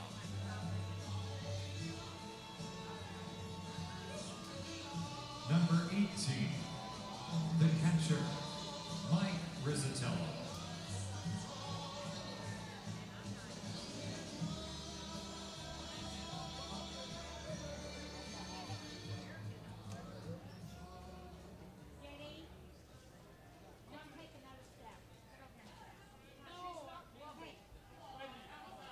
Right-hander against right-hander. Second and third, 1 out, 4-0 Evansville in the 7th. Stroud deals.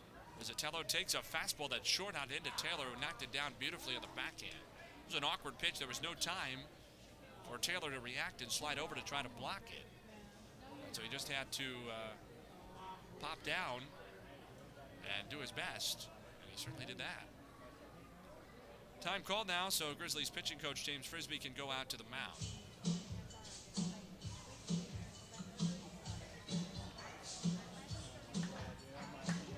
Windy City batting in the home 7th on our Husky Trailways out-of-town scoreboard. The Thunderbolts have scored already and cut it down to a 3-run Schaumburg lead. But that game, of course, of very limited relevance. The Boomers would have to win out, and the Crushers would have to lose out. 6-game winning streak and 6-game losing streak, respectively, in order for the Boomers to tie up the Crushers for the division lead and win the division by virtue of the tiebreaker. The meeting is over.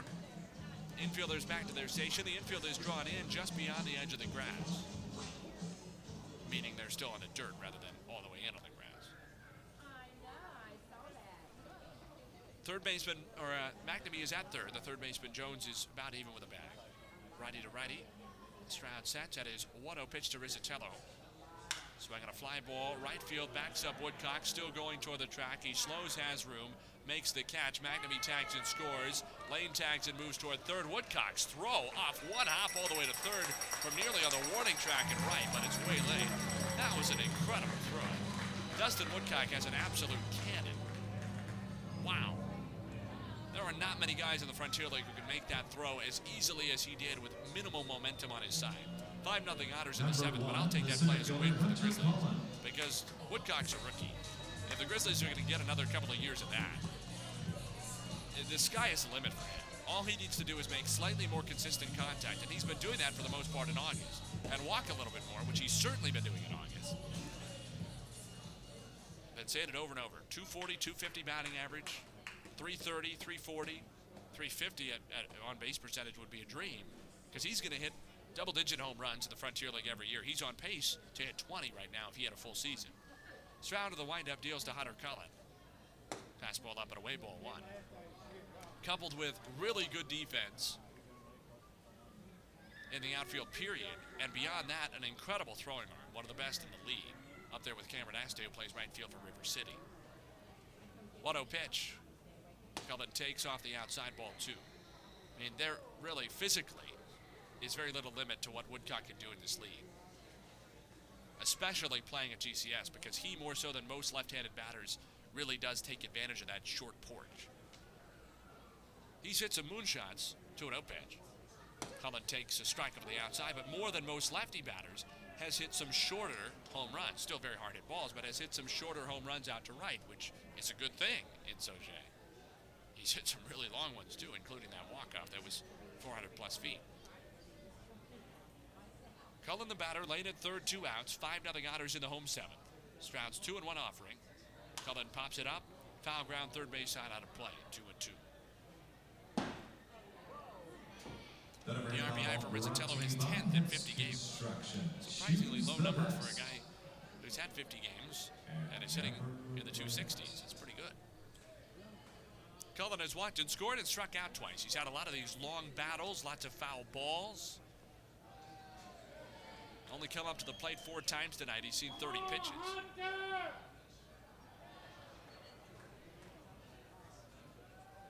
Still 2-2. Stroud, the long windup of the pitch. Cullen takes a curve that came in and hit him on the helmet. He's okay and goes down to first. That was weird. It was a pitch that got away from Stroud a little bit, and Cullen didn't react to it. He just kind of took it off the forehead. I wonder if he didn't see it well. That was so odd that he didn't get out of the way. Number 29, the shortstop, Tanner Wietrich. Almost looked like he wanted to get hit by it. The way a player would leave his elbow out, he left his head out, but that's a big risk. He misjudged the pitch by just a little bit. Gonna take that one off the actual forehead rather than the forehead of the helmet. Or worse, the nose, the mouth. Lane at third, Cullen at first. He'll probably be running at some point. 5-0 Otters in the seventh, two down. And the pitch to Tanner Wietrich. He takes a fastball low, check to swing, ball one. Wietrich has grounded to short, struck out, and flied to center. He is 0 for 3.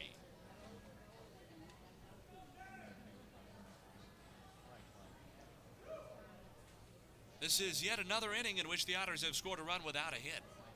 They haven't scored on hits since the first.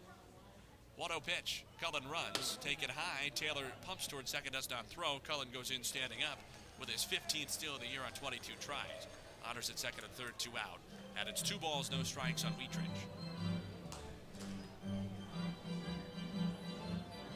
The Otters scored 1 run in the second, 1 more in the fourth, another in the seventh, and they've done all 3 of those without a hit. They've only had 2 more hits since the first inning, but they've turned them into 3 runs, and in fact haven't turned them in. They've been independent from the runs. 2-0 pitch. Taken down and outside, 3 balls, no strikes. You simply cannot do that and expect to win a game, especially if you're not going to score any yourself, of course.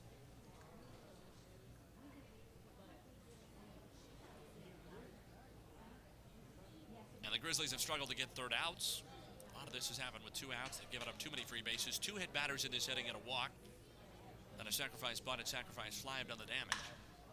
3-0 green light. Wietrich flies one to medium deep right. Woodcock back into his left, has room in front of the track and makes the catch. I don't know why the number 9 batter would have a 3-0 green light with a pitcher who's allowed 3 free bases when his team hasn't had a hit in the inning, but he took a swing. It didn't work out. We head to the 8th, 5-0 Evansville on the Grizzlies Media Network. The Grizzlies Baseball Academy at GCS Ballpark is where tomorrow's stars train today. We specialize in professional baseball instruction and offer group, semi-private, and private lessons taught by experienced instructors and the most realistic hitting experience you'll find. The ProBatter PX2. The ProBatter PX2 features a multi-pitch machine with synchronized video display to simulate live Major League quality pitching. To schedule your lesson, call 618-781-8170 or visit grizzliesbaseballacademy.com. That's 618-781-8170. Or grizzliesbaseballacademy.com. Innovation is growing in the cornfields of America. Over the past 12 years, America's family corn farmers have produced the 12 largest corn crops in history. And they've done it with less fertilizer, fewer chemicals, and less land. Using groundbreaking technology and new management practices to grow food, feed, fuel, and fiber. In other words, America's family corn farmers continue to grow corn better than anyone else and better than ever before. Discover more at cornfarmerscoalition.org. A message from the Illinois Corn Checkoff. GCS Credit Union offers Kasasa Cash Back, a free checking account that gives you cash back on all of your debit card purchases, not just on gas or groceries or restaurants. There are no points and no category restrictions, just pure cash back. You also get ATM fee refunds nationwide, and there is no minimum balance required to earn rewards. None of that, you must have $5,000 in the account to qualify business. Qualifications and rules apply. See financial institution for details. Member NCUA insured.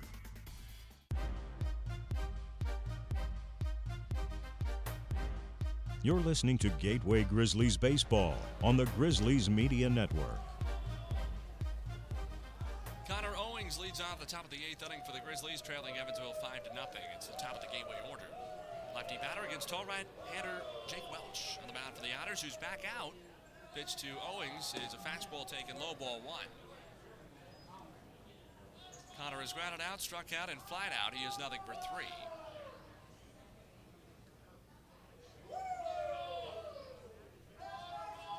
One-oh pitch. Owings takes high. 2 balls, no strikes.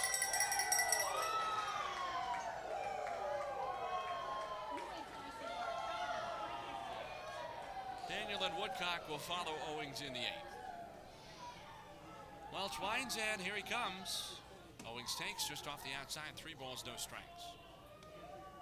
A little bit surprising to see Welch still out there. He's up to 101 pitches now. And there's no activity right now in the Otters bullpen, but I haven't seen any.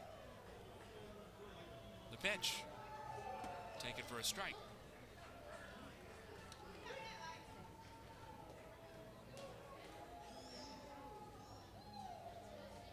So it looks like the Otters want Welch to at least finish this inning. Who knows, maybe the ball game. Here it comes. Swinging a foul off to the left out of play. And it's 3 balls, 2 strikes.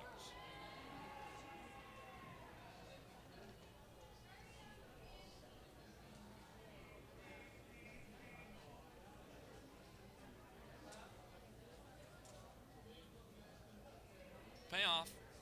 Owings takes, strike three call. Fastball inside corner. Grizzlies really have not liked some of these strikeouts looking in recent innings.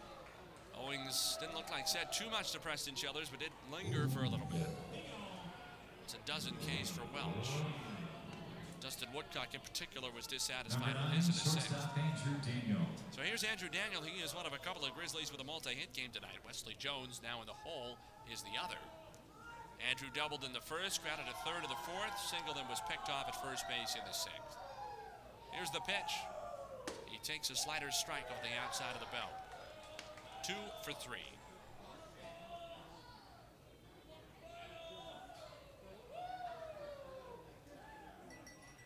The pitch. Daniel swings over a slider. Now they get 2. 1 out, nobody on. 5-0 Otters in the eighth.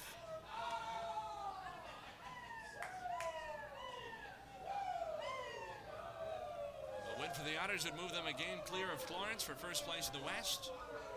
Daniel takes his slider up and in, 1-2. And for the best record in the league, for whatever that's worth, but it doesn't really matter at this point because the West Division champ is just about assured to have a better record than the East Division champ, Lake Erie. 1-2 delivery. Daniel checks his swing, takes low. 2 balls, 2 strikes.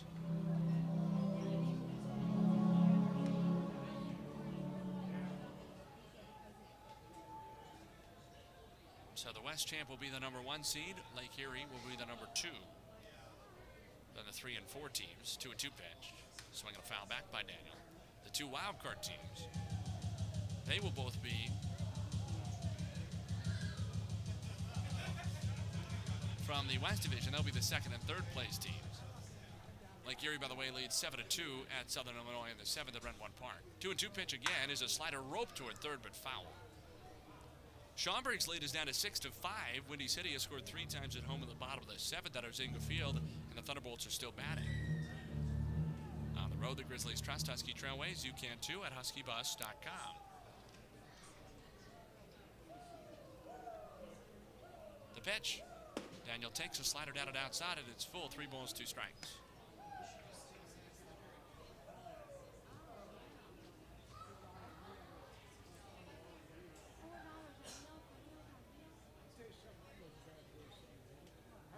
The pitch is low, ball 4. Daniel on for the 3rd time tonight, this time at a walk. Tonight's attendance, 1,561, 1561.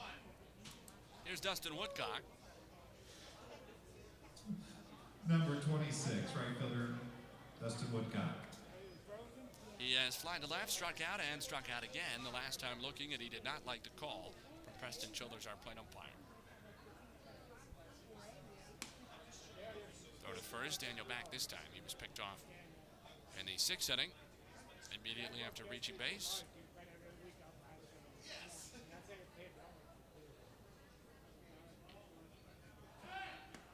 Throw to first again, and Daniel back.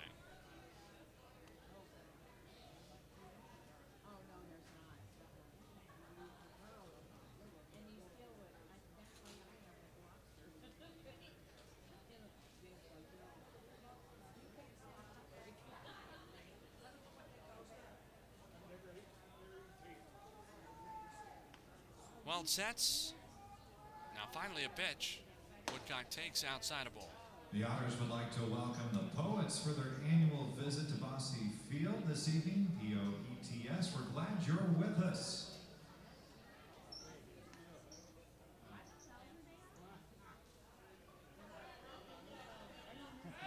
Phillips holds Daniel at first. Another throw, and Andrew dives back. It's 5-0 in the 8th. The Otters dugout. Glad you're here at the ballpark. Not an insurmountable lead, obviously, but awful lot of time being spent thrown over to first. Watto pitch is popped up into shallow left toward the foul line. It's the third baseman Long, who wanders back into foul territory, crosses back near the line again, and makes the catch just in fair territory, 20 or 30 feet deep in left field. Woodcock is nothing out of 4, and there are 2 down to the 8th for Wesley Jones. Third baseman Wesley Jones.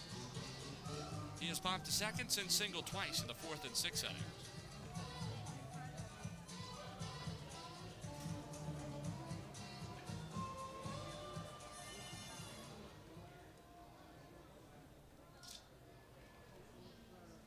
Right-hander against right-hander. Daniel at first, 2 down. Grizzlies trailed by 5 in the 8th. Welch set to the belt, and a pitch. Jones takes inside for a ball. There is now action in the Otters' bullpen. Right-hander Drew Byer has started to throw. Welch is sitting on 115 pitches. 116 is a fastball that Jones lines to right, a base hit. Daniel moves up to second, 2 Grizzlies on with 2 out. So both Jones and Daniel have been aboard 3 times. Jones on 3 hits, all singles. 2 Grizzlies on for Dunstan, who is 0 for 2 with a walk and a couple of Ks. Number 12, center fielder Sean Dunstan Jr.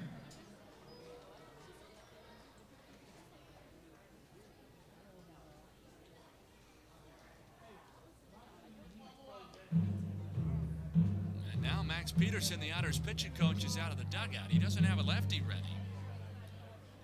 We'll see if he's going to make a move. He does have the authority to make the pitching changes. He handles those for the Otters as opposed to manager Andy McCauley. He's out to the mound and convening the infield. I haven't seen him make a move just yet. Drew Byer, to his credit, is still throwing and warming up. It's the only time I've seen this year Andy team in the league have a reliever still using this time. Lots of teams have gone out and stalled and not gotten anything out of it. But Peterson's going to leave. Is Trollman and Welch in the ballgame. 7-2 in the bottom of the seventh. That's a fun thing about coming to Evansville. You might have just heard a reaction to Otters PA man saying Klotfelter giving the out-of-town scores in the Frontier League. Of course, he forgot to say they were brought to you by Husky Trailways, but we'll forgive him. 2 on, 2 out, 5-0 Evansville in the eighth. Lefty batter Sean Dunstan Jr.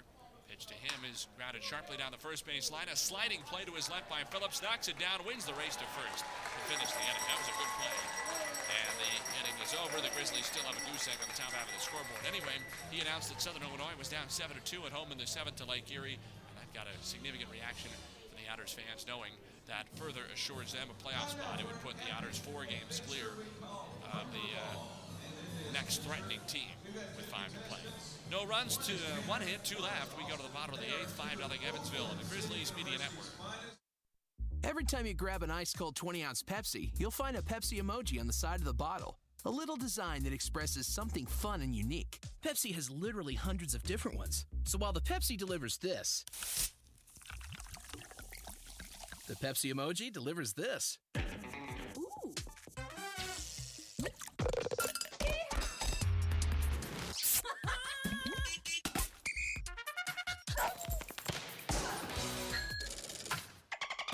So go ahead, crack open a Pepsi and tell the world how you feel and what you love with Pepsi emojis, because every Pepsi emoji says something a little different about you. Whether you're a big sports fan, you're into the arts, love summer fun, music concerts, or just walking your dog, Pepsi has you covered with a Pepsi emoji that says it just the right way.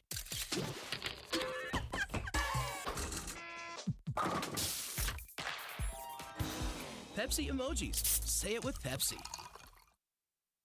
I'm Megan. That's my neighbor on her patio, which is OMG, stop. Right next to mine. I want to buy a home, but I want something specific. Quiet, plus outdoor space to relax. I'm using the U.S. Bank loan portal for my mortgage because I can check in on the process from anywhere, which makes it that much simpler and more convenient to buy. Your home, your mortgage, your way. Go to usbank.com to learn more. U.S. Bank, the power of possible. Loan approval subject to credit approval and program guidelines. Interest rates and program terms subject to change without notice. Mortgage and deposit products offered by U.S. Bank, National Association, Equal Housing Lender, member FDIC.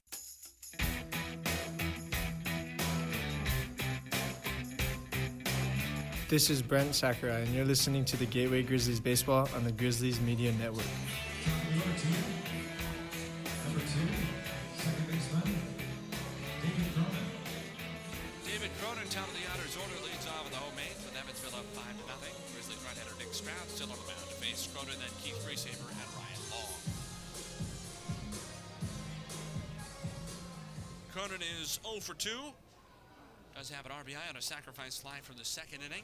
He also scored a run after a walk and a steal in the fourth. Right-hander to left-hander, Stroud out of the windup, brings it on home. Cronin takes outside, ball one. Cronin lined out on a leaping catch at full extension by Grizzlies interim shortstop, Andrew Daniel, in the sixth inning. Daniel filling in for Brent Sakurai. 1-0 pitch. Taking a well outside is, in addition, it's a bit farther than the last one, 2-0.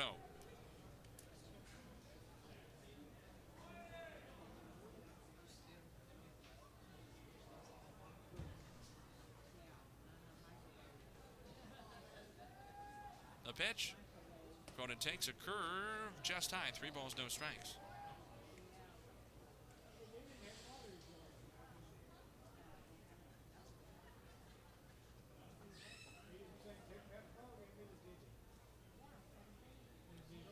Now the pitch.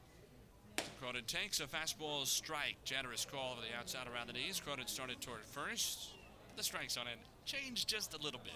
On 3-0, and he was unaware. Well, now he's been made aware. One more reminder, tomorrow, 6:20, our Budweiser pregame show, 6:35 first pitch for game 2 of this series. 3-1 offering. Cronin takes low, ball 4. This time it is a walk. His second of the game. Second man Stroud is walked. He's also plunked 2 in an inning plus. Control has been a little bit rocky for him. And here's Grieshaber, who is 1 of 4 with a single run scored and a steal. He lined out to left his last time.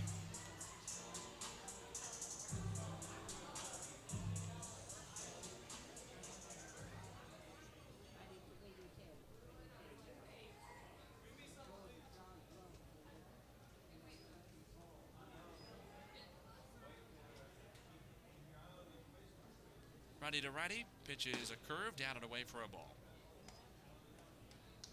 And it's 1-0.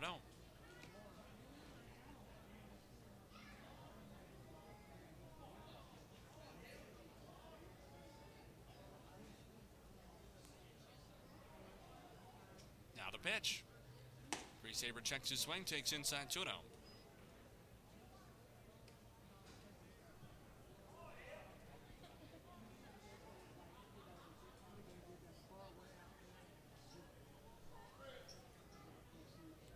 Grieshaber from the St. Louis area. He's out of Chesterfield, Missouri.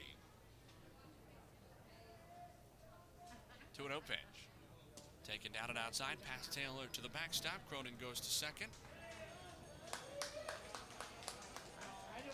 On a wild pitch. And it's 3-0 on Grieshaber. He was in the Los Angeles Angels organization. They drafted him in the 16th round. 2016 out of Jefferson College. So I wonder that makes him a teammate of Matt Brown's at one point. 2017 with the Angels organization, Grieshaber hit 285. 4 homers, 36 batted in. He takes high, ball 4, and he's on for the third time, second of his own accord tonight. Stroud has walked 2 to start this inning. He's issued 3 free passes and plunked a couple of batters in an inning plus. Grieshaber extended his hitting streak to 6 games tonight. Number 7, the third baseman, Ryan Long. He's had a nice season.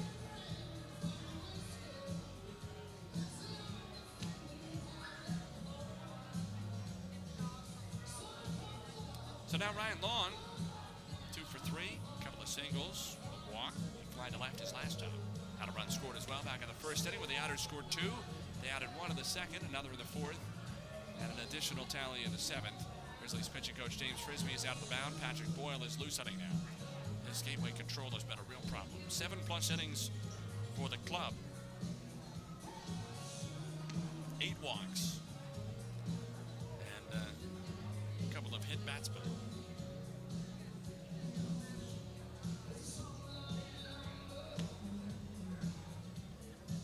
Anyway, tomorrow, 6:20, 6:35. Pre-game and first pitch. Left-hander Jordan Barrett goes for the Grizzlies, 4-5, 4.35 earned run average. Right-hander Brandon Sittinger for Evansville, 1-2 with a 1.4.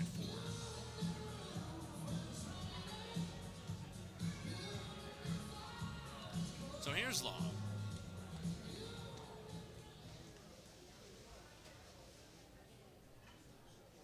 For his back to the top step of the third base dugout, up against the railing. Cronin at second, Grieshaber at first, nobody out. Evansville 5 and Gateway nothing as the Otters bat in the home eighth. Righty to lefty, Stroud sets above the belt, and a pitch. Long takes a fastball strike over the outside. So Stroud ahead in the count for the first time in this inning, only the second strike he's thrown in his 10 eighth inning deliveries. 0-1 on Long.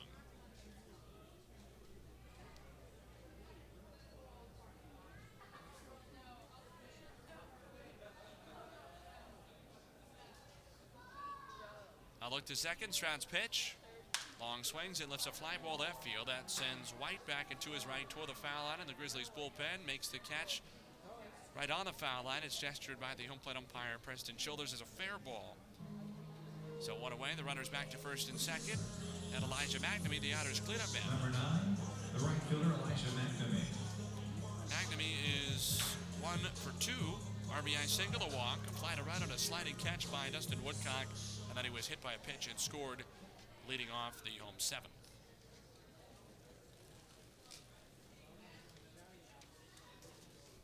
Righty batter with 2 on and 1 out. Grizzlies' 4-game winning streak looks as though it's going to come to a close. Their longest of the year. Right-hander to right-hander. Stroud the stretch. And his pitch. McNamee takes up an in, ball 1. Grizzlies were last shut out on the 13th of August, 2 weeks ago today. 6-0 defeat in 7 innings, first game of a doubleheader in Avon. Last shutout before that was also a 7-inning game. The 1-0 pitch, curve stays way high, 2-0. Incidentally, and maybe interestingly, depending on how much you care about these sorts of things, that was also a Tuesday. So 3 of the last 4 Tuesdays, Grizzlies have been shut out. Actually, if you go back before that, their last 9-inning shutout was the 31st of July. So 4 of the last 5 Tuesdays, the Grizzlies have been shut out. 2-0 pitch, taken low, 3 balls, no strikes. Now they still have 3 outs left. Buehner, White, and Taylor will be due up in the 9th to potentially get something on the scoreboard. But if they are shut out, it'll be the 4th time in their last 5 Tuesday games. And barring a miracle, they will fall to 2-16 in games following an off day. That's not very good. Cronin at second, Grieshaber at first, 1 out, 8th inning. 3 balls, no strikes on McNamee. Stroud the pitch. McNamee takes a fastball strike of the outside of the knees.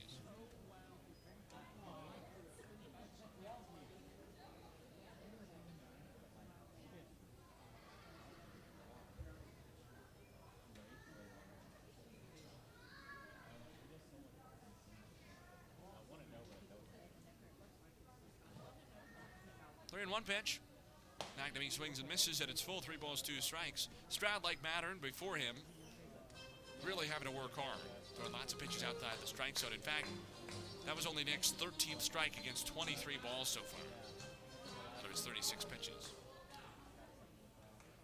Chris Carden had to work hard. It had much less to do with his inability to throw a strike and much more to do with the Otters' foul balls with 2 strikes on them, which was impressive. Chased him after 4 innings. Stroud sets out of his payoff pitch now to McNamee. Taken way low and outside, and it goes to the backstop. Another walk. That's 3 out of 4 batters in this inning, and you have to think that's going to be it for Stroud. He walks 4 and hits 2 in an inning and a third, and Phil Ward is out to replace him. Bases full of Otters, 1 out in the 8th inning, 5-0 Evansville. Back after this on the Grizzlies Media Network. GCS Credit Union offers Kasasa Cash Back, a free checking account that gives you cash back on all of your debit card purchases, not just on gas or groceries or restaurants. There are no points and no category restrictions, just pure cash back. You also get ATM fee refunds nationwide, and there is no minimum balance required to earn rewards. None of that, you must have $5,000 in the account to qualify business. Qualifications and rules apply. See financial institution for details. Member NCUA insured. The National Baseball Hall of Fame and Museum in Cooperstown is the place where baseball legends live forever. It's where the exciting moments of today stand along the iconic tales of the past. With new exhibits and artifacts telling incredible stories, the Baseball Hall of Fame and Museum is a must-see destination for fans of all ages. Baseball in Cooperstown. Oh, my. Plan your visit today. Check out baseballhall.org. Innovation is growing in the cornfields of America, and it's making a huge difference in America's balance of trade. 1/3 of the world's corn exports come from the United States. In fact, America's corn farmers exported $6.4 billion worth of corn last year, one of the few U.S. products with a trade surplus. So when America's family corn farmers bring in their golden crop each year, they're also doing their part to put our nation in the black. Discover more at cornfarmerscoalition.org. A message from the Illinois Corn Checkoff. Now back to the ballpark on the Grizzlies Media Network.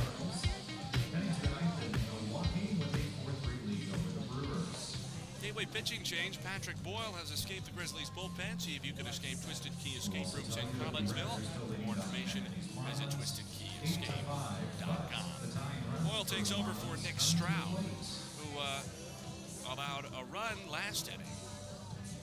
It is first out of the bullpen. So for the moment, his line is an inning and a third, 1 run earned without a hit, no strikeouts, 4 walks, and 2 hit batsmen, 37 pitches, 13 strikes. And he is still responsible for all 3 outers on, who all reached on walks. Bases loaded, 1 out, 8th inning, 5-0 Evansville our score. And Boyle is on. The 6'4", 220-pound left-hander from Farmersville, Ohio, now just a day away. Tomorrow he will be 26 years old. Out of Missouri Baptist University, 0-3, a 4.41 earned run average. 42nd appearance of the year for him, all in relief. 36 and 2/3 innings, he struck out 51, but walked 34. The league is hitting .153 against him. He'll start with a righty batter, Taylor Lane, Otters DH, who has singled twice and walked twice in that order. He had an RBI back in the first. Bases loaded, 1 out, 5-0 Evansville in the 8th. Corners come in a little bit. Middle infielder is still a double play down. Tall left-hander Boyle sets around the shoulders, but time called by the catcher, Zach Taylor. Evidently, he had changed his mind.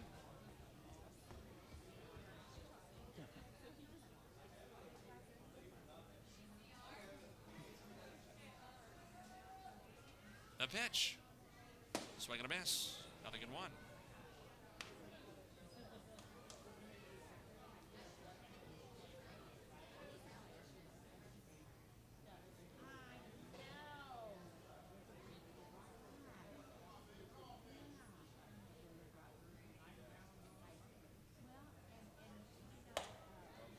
Lane takes outside. 1 ball, 1 strike. Boyle last appeared against River City in a 5-0 Grizzlies win Saturday. He tossed 2 innings, allowed 2 base runners, both on walks, no runs. He struck out 3. Cronin at third, Grieshaber at second, Long fly to left, McNamee at first. 1-1 pitch. Lane swings and misses at a belt-high fastball. It's a ball and 2 strikes. Dakota Phillips, who is 0 for 3 with 3 strikeouts and a sacrifice, is on deck. He's also a left-handed batter. Grizzlies trail 5-0 in the 8th. Boyle is the 4th Gateway pitcher of the ball game. The walks have killed 9 of them. 2 hit batsmen as well. 1-2 pitch, taken low. So you add in the 2 errors. That's 13 free bases. 1 wild pitch in this inning. That's 14.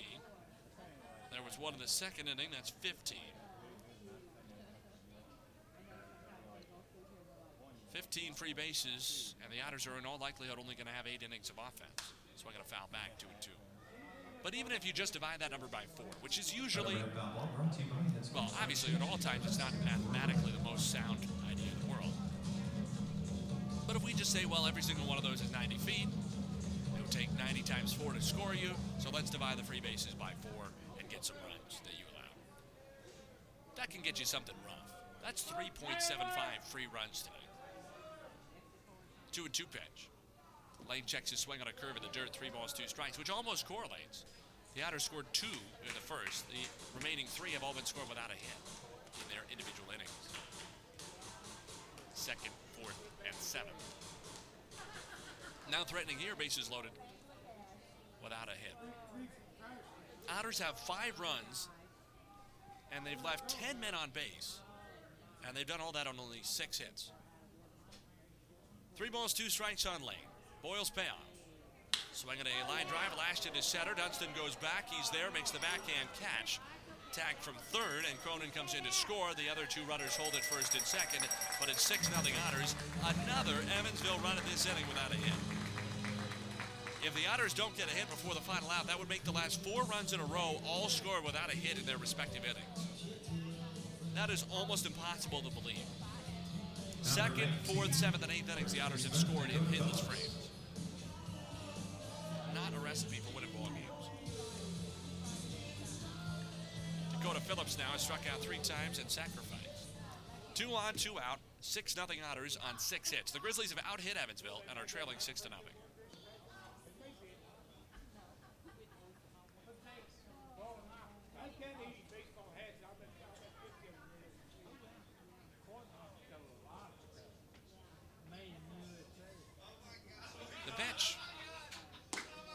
Taken for a strike.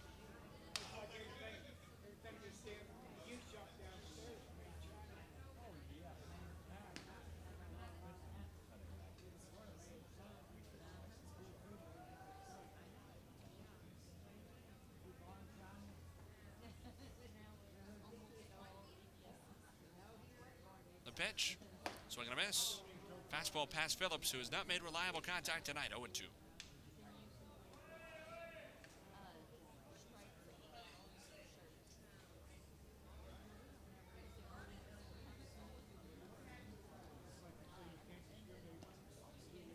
Boyle trying to limit the damage. That run charged to Stroud. 2 runs both earned on him without allowing a hit. 6-0 Otters in the 8th. 2 on, 2 out, 2 strikes on Phillips. Boyle glances to second. Now delivers. Phillips swings and misses at a letter high fastball and strikes out. Boyle comes in and retires the too many faces, allowed just one of three inherited runners to score. Ninth inning is next, 6-0 Evansville on the Grizzlies Media Network. Budweiser presents an important message about friendship. You and me, we were made for love. A lifetime is not long enough to show you what you mean to me. Ooh, I'll be waiting here for you when you come home to me. I'll see you later, buddy. Budweiser knows your friends are counting on you. So, we want you to remember to make a plan to make it home every time you go out. Do whatever it takes to get home safely. Call a friend, arrange for a cab, or designate a driver. Because friends are waiting. Hey, I'm sorry. I decided I shouldn't drive home last night. I stayed at Dave's. I'm back. Yeah, I'm back. This message is brought to you by your friends at Budweiser, Anheuser-Busch, St. Louis, Missouri. Innovation is growing in the cornfields of America. Family corn farmers have planted more than 1.2 million miles of conservation buffer strips to protect the soil, improve water quality in lakes and streams, and create acres and acres of wildlife habitat. So corn farmers aren't planting just corn. They're planting the seeds for future generations to enjoy what Mother Nature has created for all of us. Discover more at cornfarmerscoalition.org. A message from the Illinois Corn Checkoff.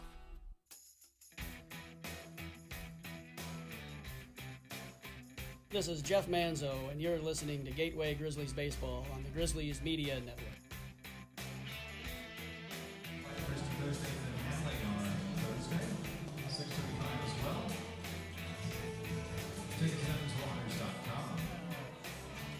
Pitching change finally for the Otters as we head to the ninth inning. 6-0 Evansville leads, despite the fact that the Grizzlies have out-hit the Otters 7-6.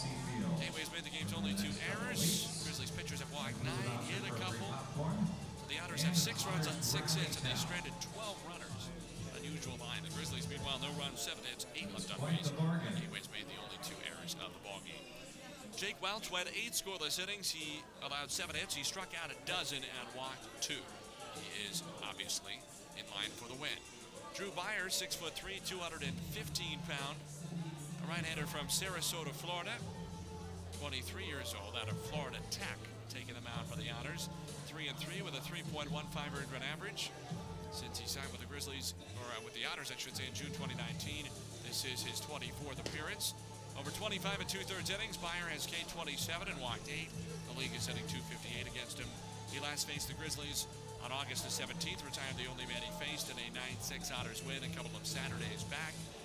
He faced the Grizzlies in Sauget and took the loss, a 5-3 Grizzlies win on the 2nd of July. 3 runs all earned on 3 hits over 2 innings. He struck out 4 without a walk, so it's been a mixed bag for him. In total, 3 runs all earned over 2 1/3 innings across a couple of appearances against Gateway.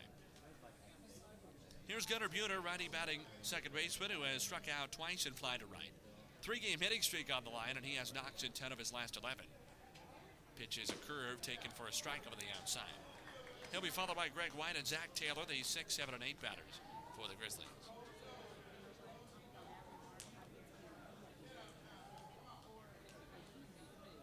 Higher sets and deals. Buehner swings at a fastball and fouls it back, 0-2.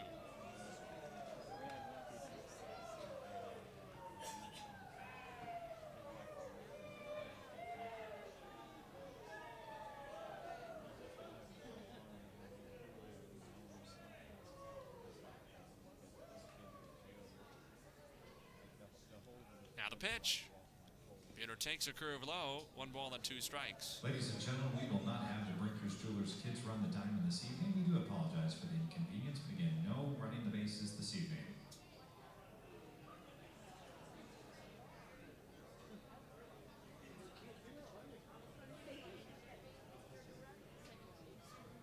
The pitch. Buehner swings at a curve, bounces it off a couple of hops to third, scooped in by Long in front of his belt buckle. Long throw to first in time to get Buehner by a couple of steps. He has nothing out of 4. There's 1 down to the ninth.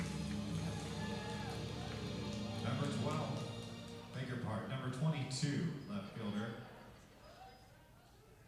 Greg White.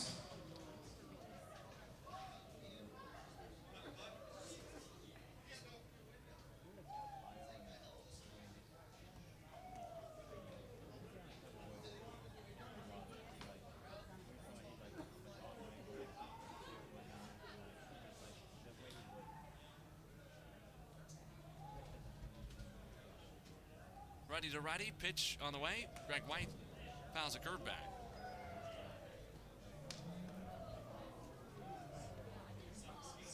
He is grounded to short, line to right, and struck out.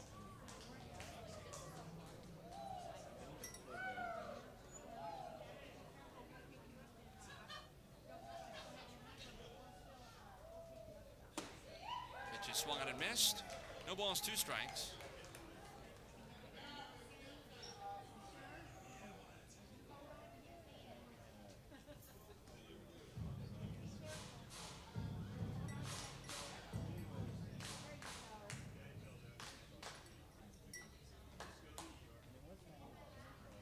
Stretch, 0-2 pitch.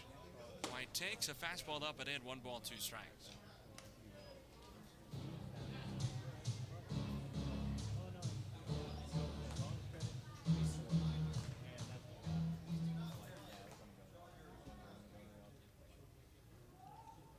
White open stance, back of the box, rather upright. Holds his hand shoulder high, elbow straight back, pitch to him. Fastball swung and missed. He went after high heat and struck out. Two down. First strikeout for Byer, 13th for Evansville pitching.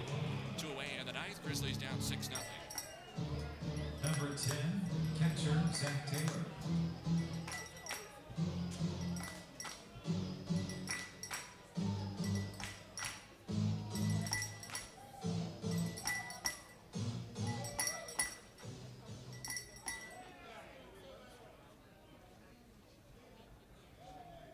The pitch. Taylor takes over the outside of strike. That's a generous call. He has slide to left, struck out at single.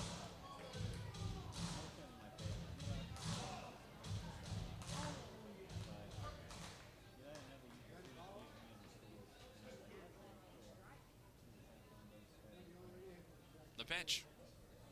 Curve taken low, 1-1 strike.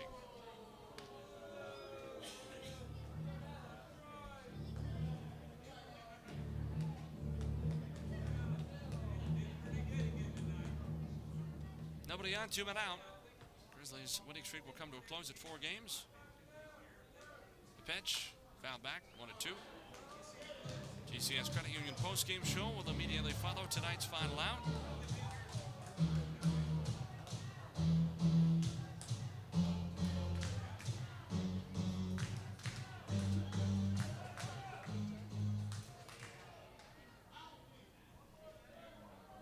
Grizzlies down to their final strike.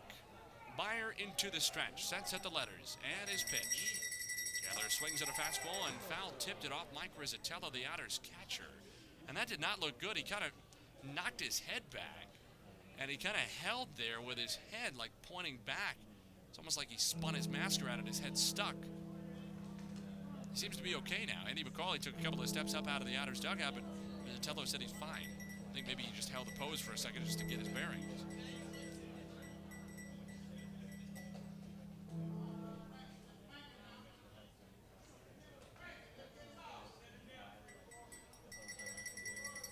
Ready? 1-2 pitch again. Taylor takes, strike 3 call to the outside. And the Grizzlies fall tonight by a final score of 6-0. Final totals and more coming up. GCS Credit Union postgame show is next on the Grizzlies Media Network. Consider the cup holder. There's probably one feeling empty next to you right now. No refreshing Pepsi and no hope. Look at it. Really, really look. Are you looking? Just look at it, won't you? All across the country, cup holders just like yours are being abused, deprived of Pepsi, forgotten. Instead of a refreshing Pepsi, some of them are being filled with loose change or crumbled up drive-through receipts, or is that a wad of used chewing gum? Clean your car. But what if you could help? Both of you, or all of you. There's really no way for me to know how many of you are in your car. I hope there's not 10 of you. That would be really unsafe. Get a Pepsi and refresh a cup holder's life. Our cup holders and our thirsts are counting on it. In fact, I'm having a refreshing Pepsi right now. Ah, that is refreshing. Pepsi, refresh yourself. Refill your cup holder. One small change can do a lot of good. That's why U.S. Bank proudly invests in communities like yours. It's also why we're celebrating good deeds being done nationwide, because the more good we see, the more we're inspired to do the same thing. So help us spread the goodness. Use the hashtag #CommunityPossible to share a story of one good thing you've done recently. Together, we'll turn one small change from all of us into one big impact in our community. U.S. Bank, the power of possible. Equal housing lender, member FDIC. A Budweiser, a burger, and Thomas Rhett. When you wake up in a different city every day, there's a comfort in being able to count on something familiar. And for me, that's a Budweiser and a burger. Los Angeles, Chicago, El Paso, big or small, loud or quiet, a Bud and a burger remind me who I am and to keep doing my thing. They take me back home. The best way to get my friends and family over to my house is to tell them that I'm about to grill some burgers and drink some Bud. Nothing fancy, nothing forced, no lights, no noise, no backstage pass required. That's a Budweiser and a burger. Cheers. This Bud's for you. Enjoy responsibly. Budweiser Beer, Anheuser-Busch, St. Louis, Missouri. GCS Credit Union offers Kasasa Cash Back, a free checking account that gives you cash back on all of your debit card purchases, not just on gas or groceries or restaurants. There are no points and no category restrictions, just pure cash back. You also get ATM fee refunds nationwide, and there is no minimum balance required to earn rewards. None of that, you must have $5,000 in the account to qualify business. Qualifications and rules apply. See financial institution for details. Member NCUA insured.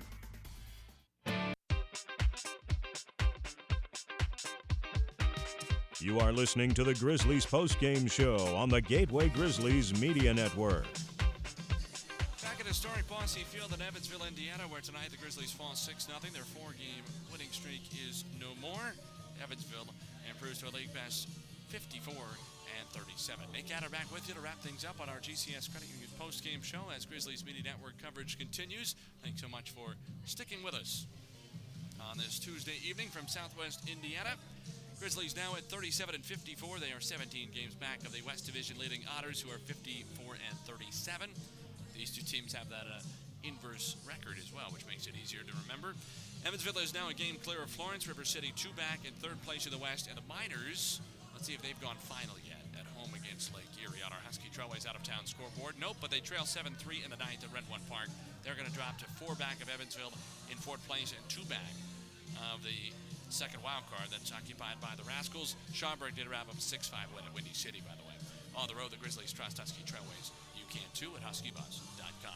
Let's get to the final totals from tonight's game. First for the visiting Grizzlies, no runs on 7 hits, 2 errors, and 8 men left on base. For the host Otters, 6 runs on 6 hits, no errors, and 12 men left stranded. Jake Welch got the win for Evansville. Outstanding start, 8 scoreless innings. He improves to 8-5. Chris Carden took the loss for the Grizzlies. Another short outing for him to fall at 7-5. There was no save.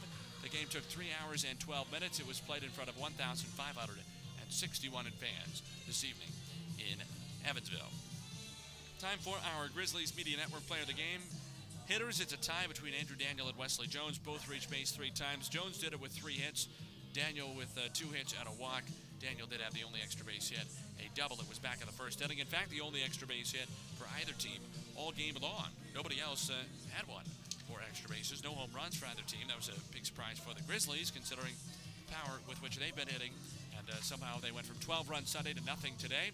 They are now 2-16 this year. 2 wins and 16 losses in their 18 games following days off. That is difficult to fathom. And not necessarily, I don't know what the hypothesis would be behind that.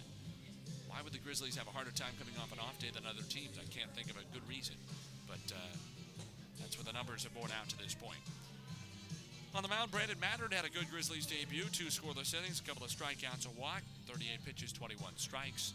And he is our Grizzlies Media Network pitcher of the game tonight. Tomorrow we'll be on the air at 6:20 Central Time for the Budweiser pregame show ahead of a 6:35 first pitch. when the Grizzlies take on the Otters in Game 2 of this three-game series. Left-hander Jordan Barrett will go for Gateway, 4-5 with a 4.35 earned run average. He'll face right-hander Brandon Sittinger for the Otters. Sittinger is just 1-2, but has a 1.4 earned run average thus far in 2019. A limited sample size with the Otters, but has been very good nonetheless, including a quality start already this year against the Grizzlies. The Otters, by the way, when they score first now this year, 40-10. They win 80% of the time. So let's see if the Grizzlies maybe could get on the board first tomorrow. Gateway has its four-game winning streak snapped, now 37-54. Evansville now 54-37. And again, 6:20 Budweiser pregame show tomorrow, 6:35, both times Central. That will be our first pitch in Game 2 of this series, the penultimate road game of 2019 for Gateway. Once again, the final totals for Gateway: no runs, 7 hits, 2 errors, 8 left. For Evansville, 6 runs, 6 hits, no errors, 12 left. Welch, the win, he's 8-5. Carden, the loss, he's 7-5. No save, 3 hours, 12 minutes. The official time of game, 1,561. 1,561, the paid crowd tonight at Bossy Field. Too many walks. Grizzlies walked 9. They hit a couple of batters. They made 2 errors as well, a couple of wild pitches, 15 free bases. And they allowed 6 Evansville runs. The final 4 runs for the Otters, all scored in innings in which Evansville was hitless. Single tallies in the 2nd, 4th, 7th, and 8th innings. All of them scored without a single hit. The Otters only had 2 hits past the 1st inning and yet scored 4 runs. And that was really the difference tonight. Of course, the offense was not there, but that was really what kind of disincentivized the offense even coming back at all. That'll do it for us tonight from Bossy Field. For all of us for the Grizzlies, Nick Adder saying so long from Evansville. Hope you've enjoyed tonight's broadcast half as much as we've enjoyed bringing it to you. Tonight's final score, once again, is the Otters 6 and the Grizzlies 0. Hope you'll be back with us tomorrow night. This has been a presentation of Gateway Grizzlies Baseball on the Grizzlies Media Network.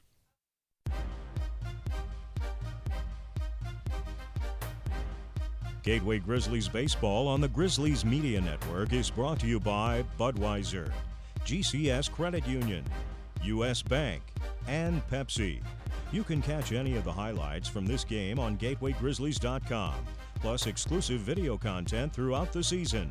Thanks for listening to Gateway Grizzlies Baseball.